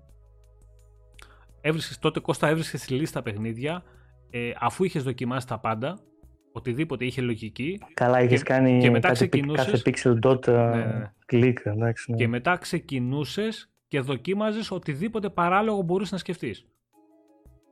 Και κάπως έτσι έβρισκες τη λύση. Λοιπόν, η Άννα ρωτάει για το Second Extinction. Αυτό είναι με τα. Με πώς τους, το λένε, με, τους δεινόσαυρους, το FPS. Ε, παιδιά, αυτό ήταν να μπει και στο Game Pass. Νομίζω και αυτό exclusive δεν είναι, Κώστα. Ναι, ναι. Απλά αυτό τελικά ανακοινώθηκε ότι θα κυκλοφορήσει σε Early Access. Οπότε μην περιμένετε τίποτα για την ώρα. Δηλαδή, άμα δεν σας ενδιαφέρουν τα παιχνίδια τύπου Early Access, ε, δεν έχει και πολύ νόημα. Μπορεί να βγει μέσα στο 21, αλλά έτσι όπως θα βγει, δεν θα είναι κανονική η κυκλοφορία του. Mm. Δηλαδή μπορεί να βγει, να μπορείς να το παίξεις, να το δοκιμάσεις, να, να δεις πέντε πράγματα γι' ναι. αυτό και, ναι, επίσημα, και επίσημα ναι, να κυκλοφορήσει το 22. Κάπως έτσι θα γίνει. Φαίνεται ωραίο όμως αυτό ρε γάμο το. Φαίνεται ωραίο. Ναι, εγώ είχε στεναχωρέθηκα λίγο με το Early Access γιατί κατάλαβα ότι ξέρεις, κατάλαβα, θα πάει πολύ μετά το πράγμα. Mm. Υπομονή. Εδώ και το, το Vigor δεν ήταν, κυκλοφόρησε και βγήκε το παιχνίδι μετά από 9-10 μήνες. Το Arc Fatalis ε, MZ MiG 13 ήταν παιχνιδάρα. Ήταν παιχνιδάρα. Μακάρι η Arcane να δουλεύει σε Arx Fatalis 2. Μακάρι. Δηλαδή χίλιες φορές προτιμώ ε, να δω αυτό παρά να δω Dishonored 2 ξέρω ε, Dishonored 3 συγγνώμη. Δηλαδή να, να κάνει και κάτι διαφορετικό και, και έχουμε καιρό πολύ να δούμε τέτοιου είδους παιχνίδι. Εν τω μεταξύ ενδιαφέρον θα είναι αν θα δούμε μέσα στο 21 το remake του Final Fantasy. Το 7. Ναι, Γιατί τελειώνει η αποκλειστικότητα και υπάρχει περίπτωση, ξέρεις, το καπάκι να τα βγάλουν αυτά. Πότε τελειώνει η αποκλειστικότητα του. Κάπου το, κάπου το Μάιο νομίζω. Απρίλιο με Μάιο, κάπου εκεί. Και εντάξει, να θεωρείς σίγουρα ότι θα πάει σε PC και θα τρέχει λογικά και πολύ δυνατά εκεί πέρα. Και πολύ πιθανό να κυκλοφορήσει και για τα series. Εντάξει, τώρα δεν ξέρω αν θα πάει και στα One, αλλά αν το έχουν στα σκάρια, γιατί έχει πολύ προσωπικό και η Square και έχει ανακοινώσει ότι θα έχει πολύ μεγάλες ανακοινώσεις φέτος για το 2021 και θεωρώ ότι μέσα σε αυτές τις ανακοινώσεις μπορεί να είναι και καμιά επαιτειακή του Final Fantasy 7, ξέρω εγώ, κανένα upgrade και σε PlayStation 5 και σε Series. mm μπορεί να το δούμε, δηλαδή, παιδιά, πριν το 16, το... για να βοηθήσει και να μπουστάρει και τις πωλήσεις του 16, ας πούμε. Ναι, ναι. Ο Γιάννης ο Τσίπος λέει μόνο εγώ θέλω ένα Prey 2 από Arcane. Είδες ποιο, ποιο είναι το θέμα τώρα, ότι έχουν πολλά καλά IPs. Δηλαδή είναι παιχνίδια που τα περιμένει αρκετός κόσμος. Δηλαδή αν θα βγάλει, ναι, Arcane, το... αν βγάλει η Arcane τώρα Prey 2, ε, έχεις backup από πίσω και να πεις: Κοίτα να δεις τώρα, μπορεί κάλλιστα να σου δουλεύει μια δεύτερη ομάδα, αν μεγαλώσει μετά την εξαγορά, να σου δουλεύει ένα Arx Fatalis. Ή να βγει ένα Arx Fatalis να πεις ότι κοίτα, περιμένω και ένα Prey 2 από αυτούς. Ε, ανοίγει πολύ το πράγμα, παιδιά. Ανοίγει πολύ. Δηλαδή, αν μέσα τα ήδη υπάρχοντα στούντιο πάρουν λαό επιπλέον, γιατί το χρήμα ε, φαίνεται πως θα υπάρχει. Ε, θα δούμε ωραία πράγματα στο μέλλον. Ωραία. Η Άννα λέει το Κίνα το Bridge of Spirits προφανώς, αν θα βγει σε Xbox. Ναι, θα βγει. Ε, όταν λήξει ναι, ναι, όταν λήξει αποκλειστικότητα του PlayStation, που, το οποίο παιχνίδι θα βγει ταυτόχρονα μαζί και στο PC. Δηλαδή είναι exclusive PlayStation 5 νομίζω τώρα και PC. Ε, μόλις λήξει αυτό θα βγει και στο Xbox, ναι. Ε, το, πιο πιθανό είναι η αποκλειστικότητα να είναι κάπου στους 4-5 μήνες, δεν θα είναι μεγαλύτερη. το, το οποίο έχει φάει, και με, έχει φάει μεγάλη αναβολή και αυτό. Ναι. Κοίτα, για αρχές είναι καλό παιχνίδι και μετά να δούμε και. Mm. Ωραίο φαίνεται, ομορφούλη φαίνεται. Ε, άξι να το δούμε κιόλας, αλλά φαίνεται ωραίο. Φαίνεται ωραίο. Τώρα τι θα βγει και το πώς θα πέσει θα το δούμε, εντάξει. Πάντως θα έρθει και, στο Xbox. Λοιπόν, τι άλλο έχουμε; Ε, Κώστα τη συνέντευξη που έδωσε για τα, για τα 20 χρόνια που έκλεισε στο, στο Xbox ο, ο Νέλσον, τη διάβασες; Ε, όχι, έχω διαβάσει πολλές, αυτή δεν την έχω διαβάσει Έχει, δεν ξέρω πόσοι από εσάς παιδιά τη διαβάσατε, έχει πολύ ενδιαφέρον. Ε, στην ουσία το ρεζουμέ είναι ότι είναι πάρα πολύ ενθουσιασμένος για όλα αυτά που έρχονται στο Xbox από αυτή τη χρονιά και μετά. Δηλαδή λέει άνθρωπος ότι αυτό το πράγμα που έρχεται δεν το έχουμε ξαναζήσει ποτέ και γενικά ανεβάζει πάρα, πολλά, πάρα πολύ τον πύχη σε ό,τι έχει να κάνει με το μέλλον του Xbox. Δηλαδή και εμείς που το γουστάρουμε και το αγαπάμε και το στηρίζουμε όσο μπορούμε δεν τα βλέπουμε τα πράγματα τόσο αισιόδοξα όσο συγκεκριμένο. Βέβαια, ξέρεις ότι είναι πολύ αυτή. Δηλαδή, και ο Spencer παλαιότερα έχει πιάσει και έχει πει ότι μεγάλα λόγια και αυτή θα είναι η καλύτερη E3, το, η καλύτερη E3 του Xbox και τα λοιπά. Το έχουμε ακούσει. Νομίζω ότι σε κάθε E3 το ίδιο ακούμε. Εντάξει, ναι, Αλλά βλέπεις πλέον. Αυτή βλέπεις, είναι και η δουλειά τους. Ναι, ναι, ναι. Αλλά βλέπεις πλέον ένα ενθουσιασμό ο, ο οποίος μπορεί πλέον να στηριχτεί από πίσω. Και αρχίζεις τώρα και αναρωτιέσαι γιατί να το λέει αυτό, γιατί είναι τόσο ενθουσιασμένος; Κάτι έχουν να δείξουν ακόμα, κάτι κρύβουν, κάτι έχουν να ανακοινώσουν και μπαίνεις σε αυτό το τρυπάκι και εμείς και αρχίζουμε και ψάχνουμε τώρα. Αλλά το θέμα είναι ότι ε, τρελός ενθουσιασμός. Δηλαδή για το μέλλον του Xbox και αυτά που θα δείξουν το, το επόμενο διάστημα. Εντάξει, ε, πάντως το λέει πολύ αόριστα. Δηλαδή, εγώ θυμάμαι αυτό που είχε πει ο Μιχάλης ε, που είχε μπει σε μια συνέντευξη που κάναν και αυτοί ερωτήσεις στη ΜΑΣΕ. Mm-hmm. Ο δικός μας ο Μιχάλης, ναι, ναι, ναι. Ε, που σου ρωτούσαν κάτι πράγματα και τουλάχιστον είχε μια απάντηση πιο συγκεκριμένη. Του είχαν πει δηλαδή ότι το επόμενο εξάμεινο θα είναι πολύ δυνατό. Και εντάξει, επειδή δεν μπορώ να θεωρήσω τώρα ότι πάνε με κορυφή το Flight Simulator π.χ. Ναι, αλλά για σκέψη τώρα, ε, είναι δυνατόν να Θέλω να πω ότι με βάση αυτό ε, περιμένω ας πούμε, κάτι πιο συγκεκριμένο που μας είπαν στο κοντινό μέλλον. Εγώ το ότι θα είναι πολύ δυνατό το Xbox μετά, το ακούω πολύ αόριστο. Δηλαδή στο Μιχάλη θεωρώ ότι δώσανε πιο αποκλειστική απάντηση. Όχι, εντάξει, ρε, εγώ, εγώ, εγώ, έβγαλα το, το ρεζουμέ, είπα στην ουσία από τη συνέντευξη. Λέει ο άνθρωπος ναι. πράγματα μέσα. Ε, είχε εγώ πιστεύω ότι θα υπάρχει και άλλη εξαγορά. Δηλαδή μέσα στη χρονιά θα ανακοινωθεί και άλλη εξαγορά. Δεν ξέρω αν θα είναι μικρή, μεγάλη, δεν ξέρω τι θα είναι, αλλά σίγουρα θα αποκτήσουν και άλλο στούντιο. Αν δεν το έχουν αποκτήσει. Εγώ κόβω, κόβω το δάχτυλο του Μιχάλη ότι αυτή τη στιγμή σίγουρα γίνονται συζητήσεις για εξαγορά. Τον ναι, φάγαμε. Ναι, ναι, ναι, Δεν θα, δεν θα, δεν θα μείνουν μόνο σε αυτά στο Νομίζω θα πάρουν και άλλα πράγματα. Νομίζω ότι θα ανακοινώσουν και άλλα αποκλειστικά παιχνίδια και μεγάλους τίτλους. Και πιστεύω ότι όλο αυτό το hype που στείλουν Κώστα για τα για το μέλλον του Xbox και για το τι έρχεται γενικότερα στο brand στηρίζεται και σε ένα πολύ μεγάλο βαθμό στις αποκλειστικότητες των παιχνιδιών που λέγαμε νωρίτερα, στην Bethesda. Δηλαδή ένα Elder Scroll 6 μόνο σε Xbox για κονσόλα είναι πολύ μεγάλο μπαμ. Δεν πάει να παίζεις σε PC, δεν πάει να παίζει όπου θέλει. Είναι πολύ μεγάλο μπαμ. Είναι πολύ μεγάλο. Έχει τεράστιο κοινό από πίσω. Ε, είναι τεράστιο το όνομά του και επειδή θα βγει και παιχνιδάρα, ε, είμαι σίγουρος γι' αυτό, ε, είναι, είναι πάρα πολύ σημαντικό. Είναι πάρα πολύ σημαντικό να βγάλουν 3, 4, 5 τίτλους τέτοιους, τέτοιου βεληνικούς και να σου πούνε αν έχεις κονσόλα και θες να παίξεις παιχνίδι και δεν έχεις PC, μόνο Xbox. Ναι, εντάξει, τώρα αυτοί που έχουν PC για να καταφέρουν να παίξουν και το Elder Scrolls καλά, μειονότητα θα είναι. Τα κατά ψέματα. Ναι, ε, ναι, πάντως ναι. σίγουρα η αγορά είναι έτσι όπως κινείται έξω υπάρχουν πολλές εταιρείες που θέλουν να εξαγοραστούν. Ε. Δηλαδή έχουμε μια Microsoft που σίγουρα θέλει να κάνει και άλλες εξαγορές αλλά υπάρχουν και εταιρείες που θέλουν να εξαγοραστούν. Α, πιστεύω πολύ περισσότερες από ό,τι ήταν πριν από μια 15 ετία όταν ε, η 20 ετία που είχε πρώτο μπει η Microsoft και προσπαθούσε να κάνει κινήσεις. Γι' αυτό δηλαδή, θεωρώ ότι πάλι και μέσα στο 2021-2022 θα έχουμε εξαγορές και από Microsoft και και εκτός της Microsoft, θα ακούμε τέτοια νέα. Ή ξέρω εγώ συμφωνίες για, πολλές συμφωνίες για τις συνδρομητικές υπηρεσίες και όχι μόνο της Microsoft. Θα παίζουν πολύ αυτά τα deals. Ε, γενικά, θα δούμε μήπως, α, μήπως δούμε και τελικά κάποιο πλάνο με τη Ubisoft. Κάποια, Γενικά, εγώ θα πιστεύω και εγώ αυτό που λέει και ο Γιώργος εδώ στο chat Λέει, εγώ νομίζω πως θα γίνουν πολλές εξαγορές φέτος. Ε, εγώ πιστεύω ότι θα γίνουν και το είχε πει, νομίζω και. Όχι, νομίζω, το είχε πει και ο Μιχάλης και εσύ Κώστα το έχετε πει, το, το έχετε γράψει κιόλας στο chat. Το έχετε πει και εδώ σε προηγούμενες εκπομπές ότι θα γίνουν πολλές εξαγορές από πολλούς. Δηλαδή, όλοι από κάτι θα αγοράσουν. Δηλαδή, οι μεγάλοι ε, θα αρχίσουν να μαζεύουν σιγά σιγά. Θα αρχίσουν να μαζεύουν γιατί. Όπως είχατε πει και εσείς, δεν θα μείνουν πολλά πράγματα στο τέλος απ' έξω. Ε, για να μπορέσεις να πάρεις παιχνίδια και να πουλήσεις τη δική σου πλατφόρμα. Θα πρέπει να τα φτιάξεις μετά μόνος σου. Θα πρέπει δηλαδή να αρχίσεις και να χτίζεις στούντιο δικά σου. Δεν ξέρω τι και με τον κορονοϊό. Έχουν επηρεαστεί αρκετές εταιρείες, δηλαδή και του video game και εκτός του video game. Και μπορεί να θέλουν οι εταιρείες να είναι υπό την αιγίδα ή υπό τη σκεπή μιας σιγουριάς.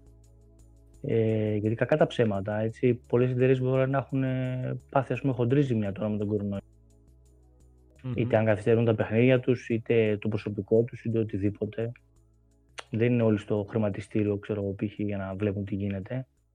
Θα δούμε. Δηλαδή, έτσι, οι εκτιμήσεις αυτό λένε, ότι κατά εκεί πέρα πηγαίνουμε. Ναι, μωρέ, εντάξει, θα δούμε, θα δούμε. Α πάρουν το θέμα είναι να βγουν καλά παιχνίδια. Το ιδανικό, Κώστα, το ιδανικό σενάριο ήταν να βγαίνουν όλα τα παιχνίδια παντού. Και ο καθένας να παίρνει ό,τι γουστάρει, όπου παίζουν οι φίλοι του ε, και να παίζει εκεί.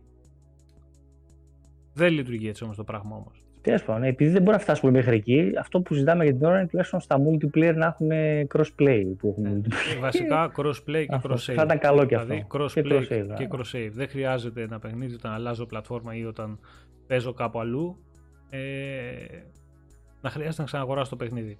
Μάλλον να ξαναγοράσω το παιχνίδι. Να ξαναξεκινάω το παιχνίδι από το 0. Ε, είναι κοροϊδία αυτό το πράγμα. Εντάξει. Δηλαδή και τα FIFA και τα Pro αυτά κάποια στιγμή πρέπει να το, να το δουν αυτό το πράγμα. Mm-hmm. Γιατί, να σου πω κάτι, ανοίγεις και στο PlayStation καμιά φορά και δεν βρίσκεις άτομο. Ε, καμιά φορά ανοίγεις, ξέρω εγώ, και στο Xbox δεν βρίσκεις άτομο. Ε, εντάξει, κρίμα είναι.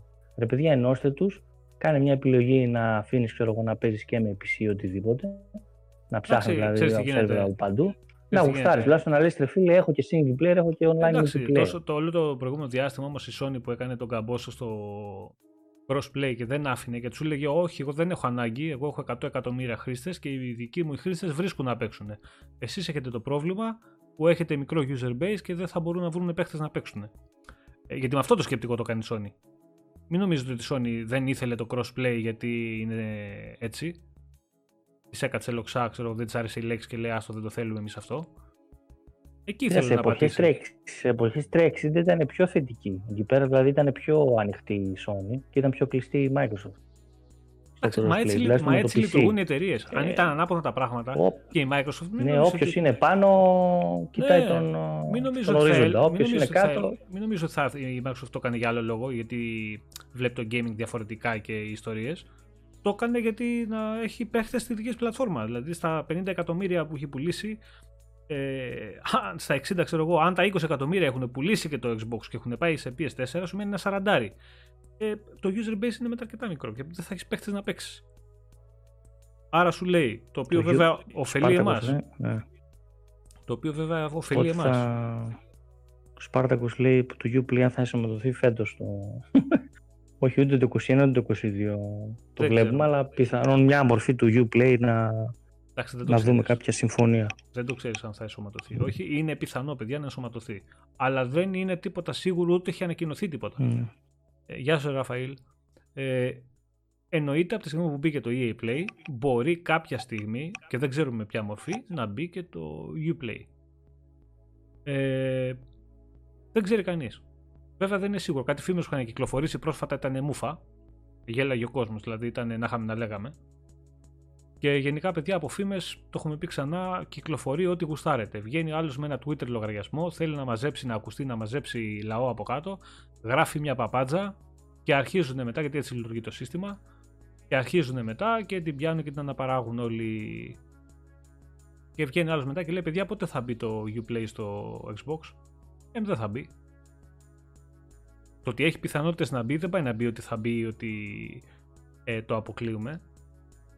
Τα πάντα μπορούν να γίνουν. Το θέμα είναι ότι δεν έχει βάση αυτό το πράγμα, αυτή τη στιγμή τουλάχιστον. Για μας, μακάρι να έρθει. Και μακάρι να έρθει η έκδοση του PC βασικά. Να μπει στο Game Pass και να παίζουμε και όλα τα παιχνίδια της Ubisoft Day One Jamba. Αυτή τη στιγμή νομίζω πάντως ότι γενικά υπάρχουν ε, πολλά παιχνίδια και σε όλες τις next gen κονσόλες και καλά και υπάρχει και καλό backlog, δόξα τω Θεώ. Δηλαδή πιστεύω ότι δεν υπάρχει άνθρωπος που έχει τερματίσει τα πάντα από προηγουμένως είχε ανακαλύψει πια όλα τα διαμάντια από πριν και δεν του είχε διαφύγει Γιατί τίποτα. διαμάντια ρε Κώστα, εδώ ε, η πλειοψηφία... Θα βγουν και άλλα πολλά. Νομίζω η μόνη γκρίνια είναι ότι δεν έχουμε πολλά παιχνίδια που να εκμεταλλεύονται εντάξει, στο full. Day one μην περιμένετε, ξέρω εγώ, μπαμπ, και κονσόλα 100% δύναμη ένα παιχνίδι. Απλά δεν φαίνονται πολύ κοντά κάποια παιχνίδια που να εκμεταλλεύονται πάρα πολύ τις δυνατότητες των κονσόλων, που είναι μεγάλες. Το, το 95% για να μην πω 98% των παιχτών που έχουν αγοράσει next gen κονσόλα παίζουν παιχνίδια της προηγούμενης γενιάς. Ναι, ρε, ναι, σε, μια, ναι, σε, μια λίγο, σε μια λίγο καλύτερη μορφή. Ε, δεν ήταν το ιδανικό, δεν νομίζω ότι αυτό σχεδιάζανε αρχικά οι εταιρείες, αλλά έτσι είναι τώρα αυτό το τη στιγμή. Τι να κάνουμε τώρα. Λοιπόν, παιδιά, αυτό. Να μην σας κουράζουμε ούτε εσά. Μην κουραζόμαστε κι εμείς. Ε, τα πάμε, νομίζω αυτά είναι τα παιχνίδια που έρχονται στο 21 όπως τα ανακοινώσανε η Microsoft. Σίγουρα κάποια στιγμή θα προσθεθούν και άλλα σε αυτή τη λίστα. Όταν ε, βάλαμε καλό... κι εμείς κάνα 4-5 Xbox θυμηθήκαμε, mm. κουτσά στραβά τα βάλαμε πιστεύω. Όταν με το καλό ανακοινωθούν και επίσημα, εδώ θα είμαστε να τα πούμε. Για Indiana Jones θα πάμε. Μακάρι να είναι αποκλειστικό, γιατί είναι μεγάλο όνομα και αυτό.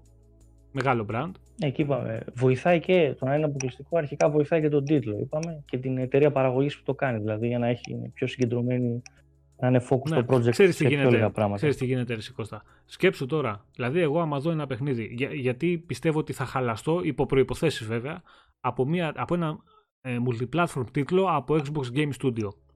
Σκέψου τώρα να σου έρθει ένα παιχνίδι το οποίο θα έχει τεχνικά θέματα και θα σου βγει το studio και θα σου πει παιδιά ε, δυστυχώς το development μας πήρε πάρα πολύ γιατί θέλαμε να το κάνουμε port στο PS5, να το κάνουμε optimize για το PS5, να βάλουμε χαρακτηριστικά για το DualSense και το studio του Xbox να έχει φάει development time για, το παιχνίδι αυτό και, ναι. και, και, τελικά το παιχνίδι δεν μπει σωστά στο Xbox.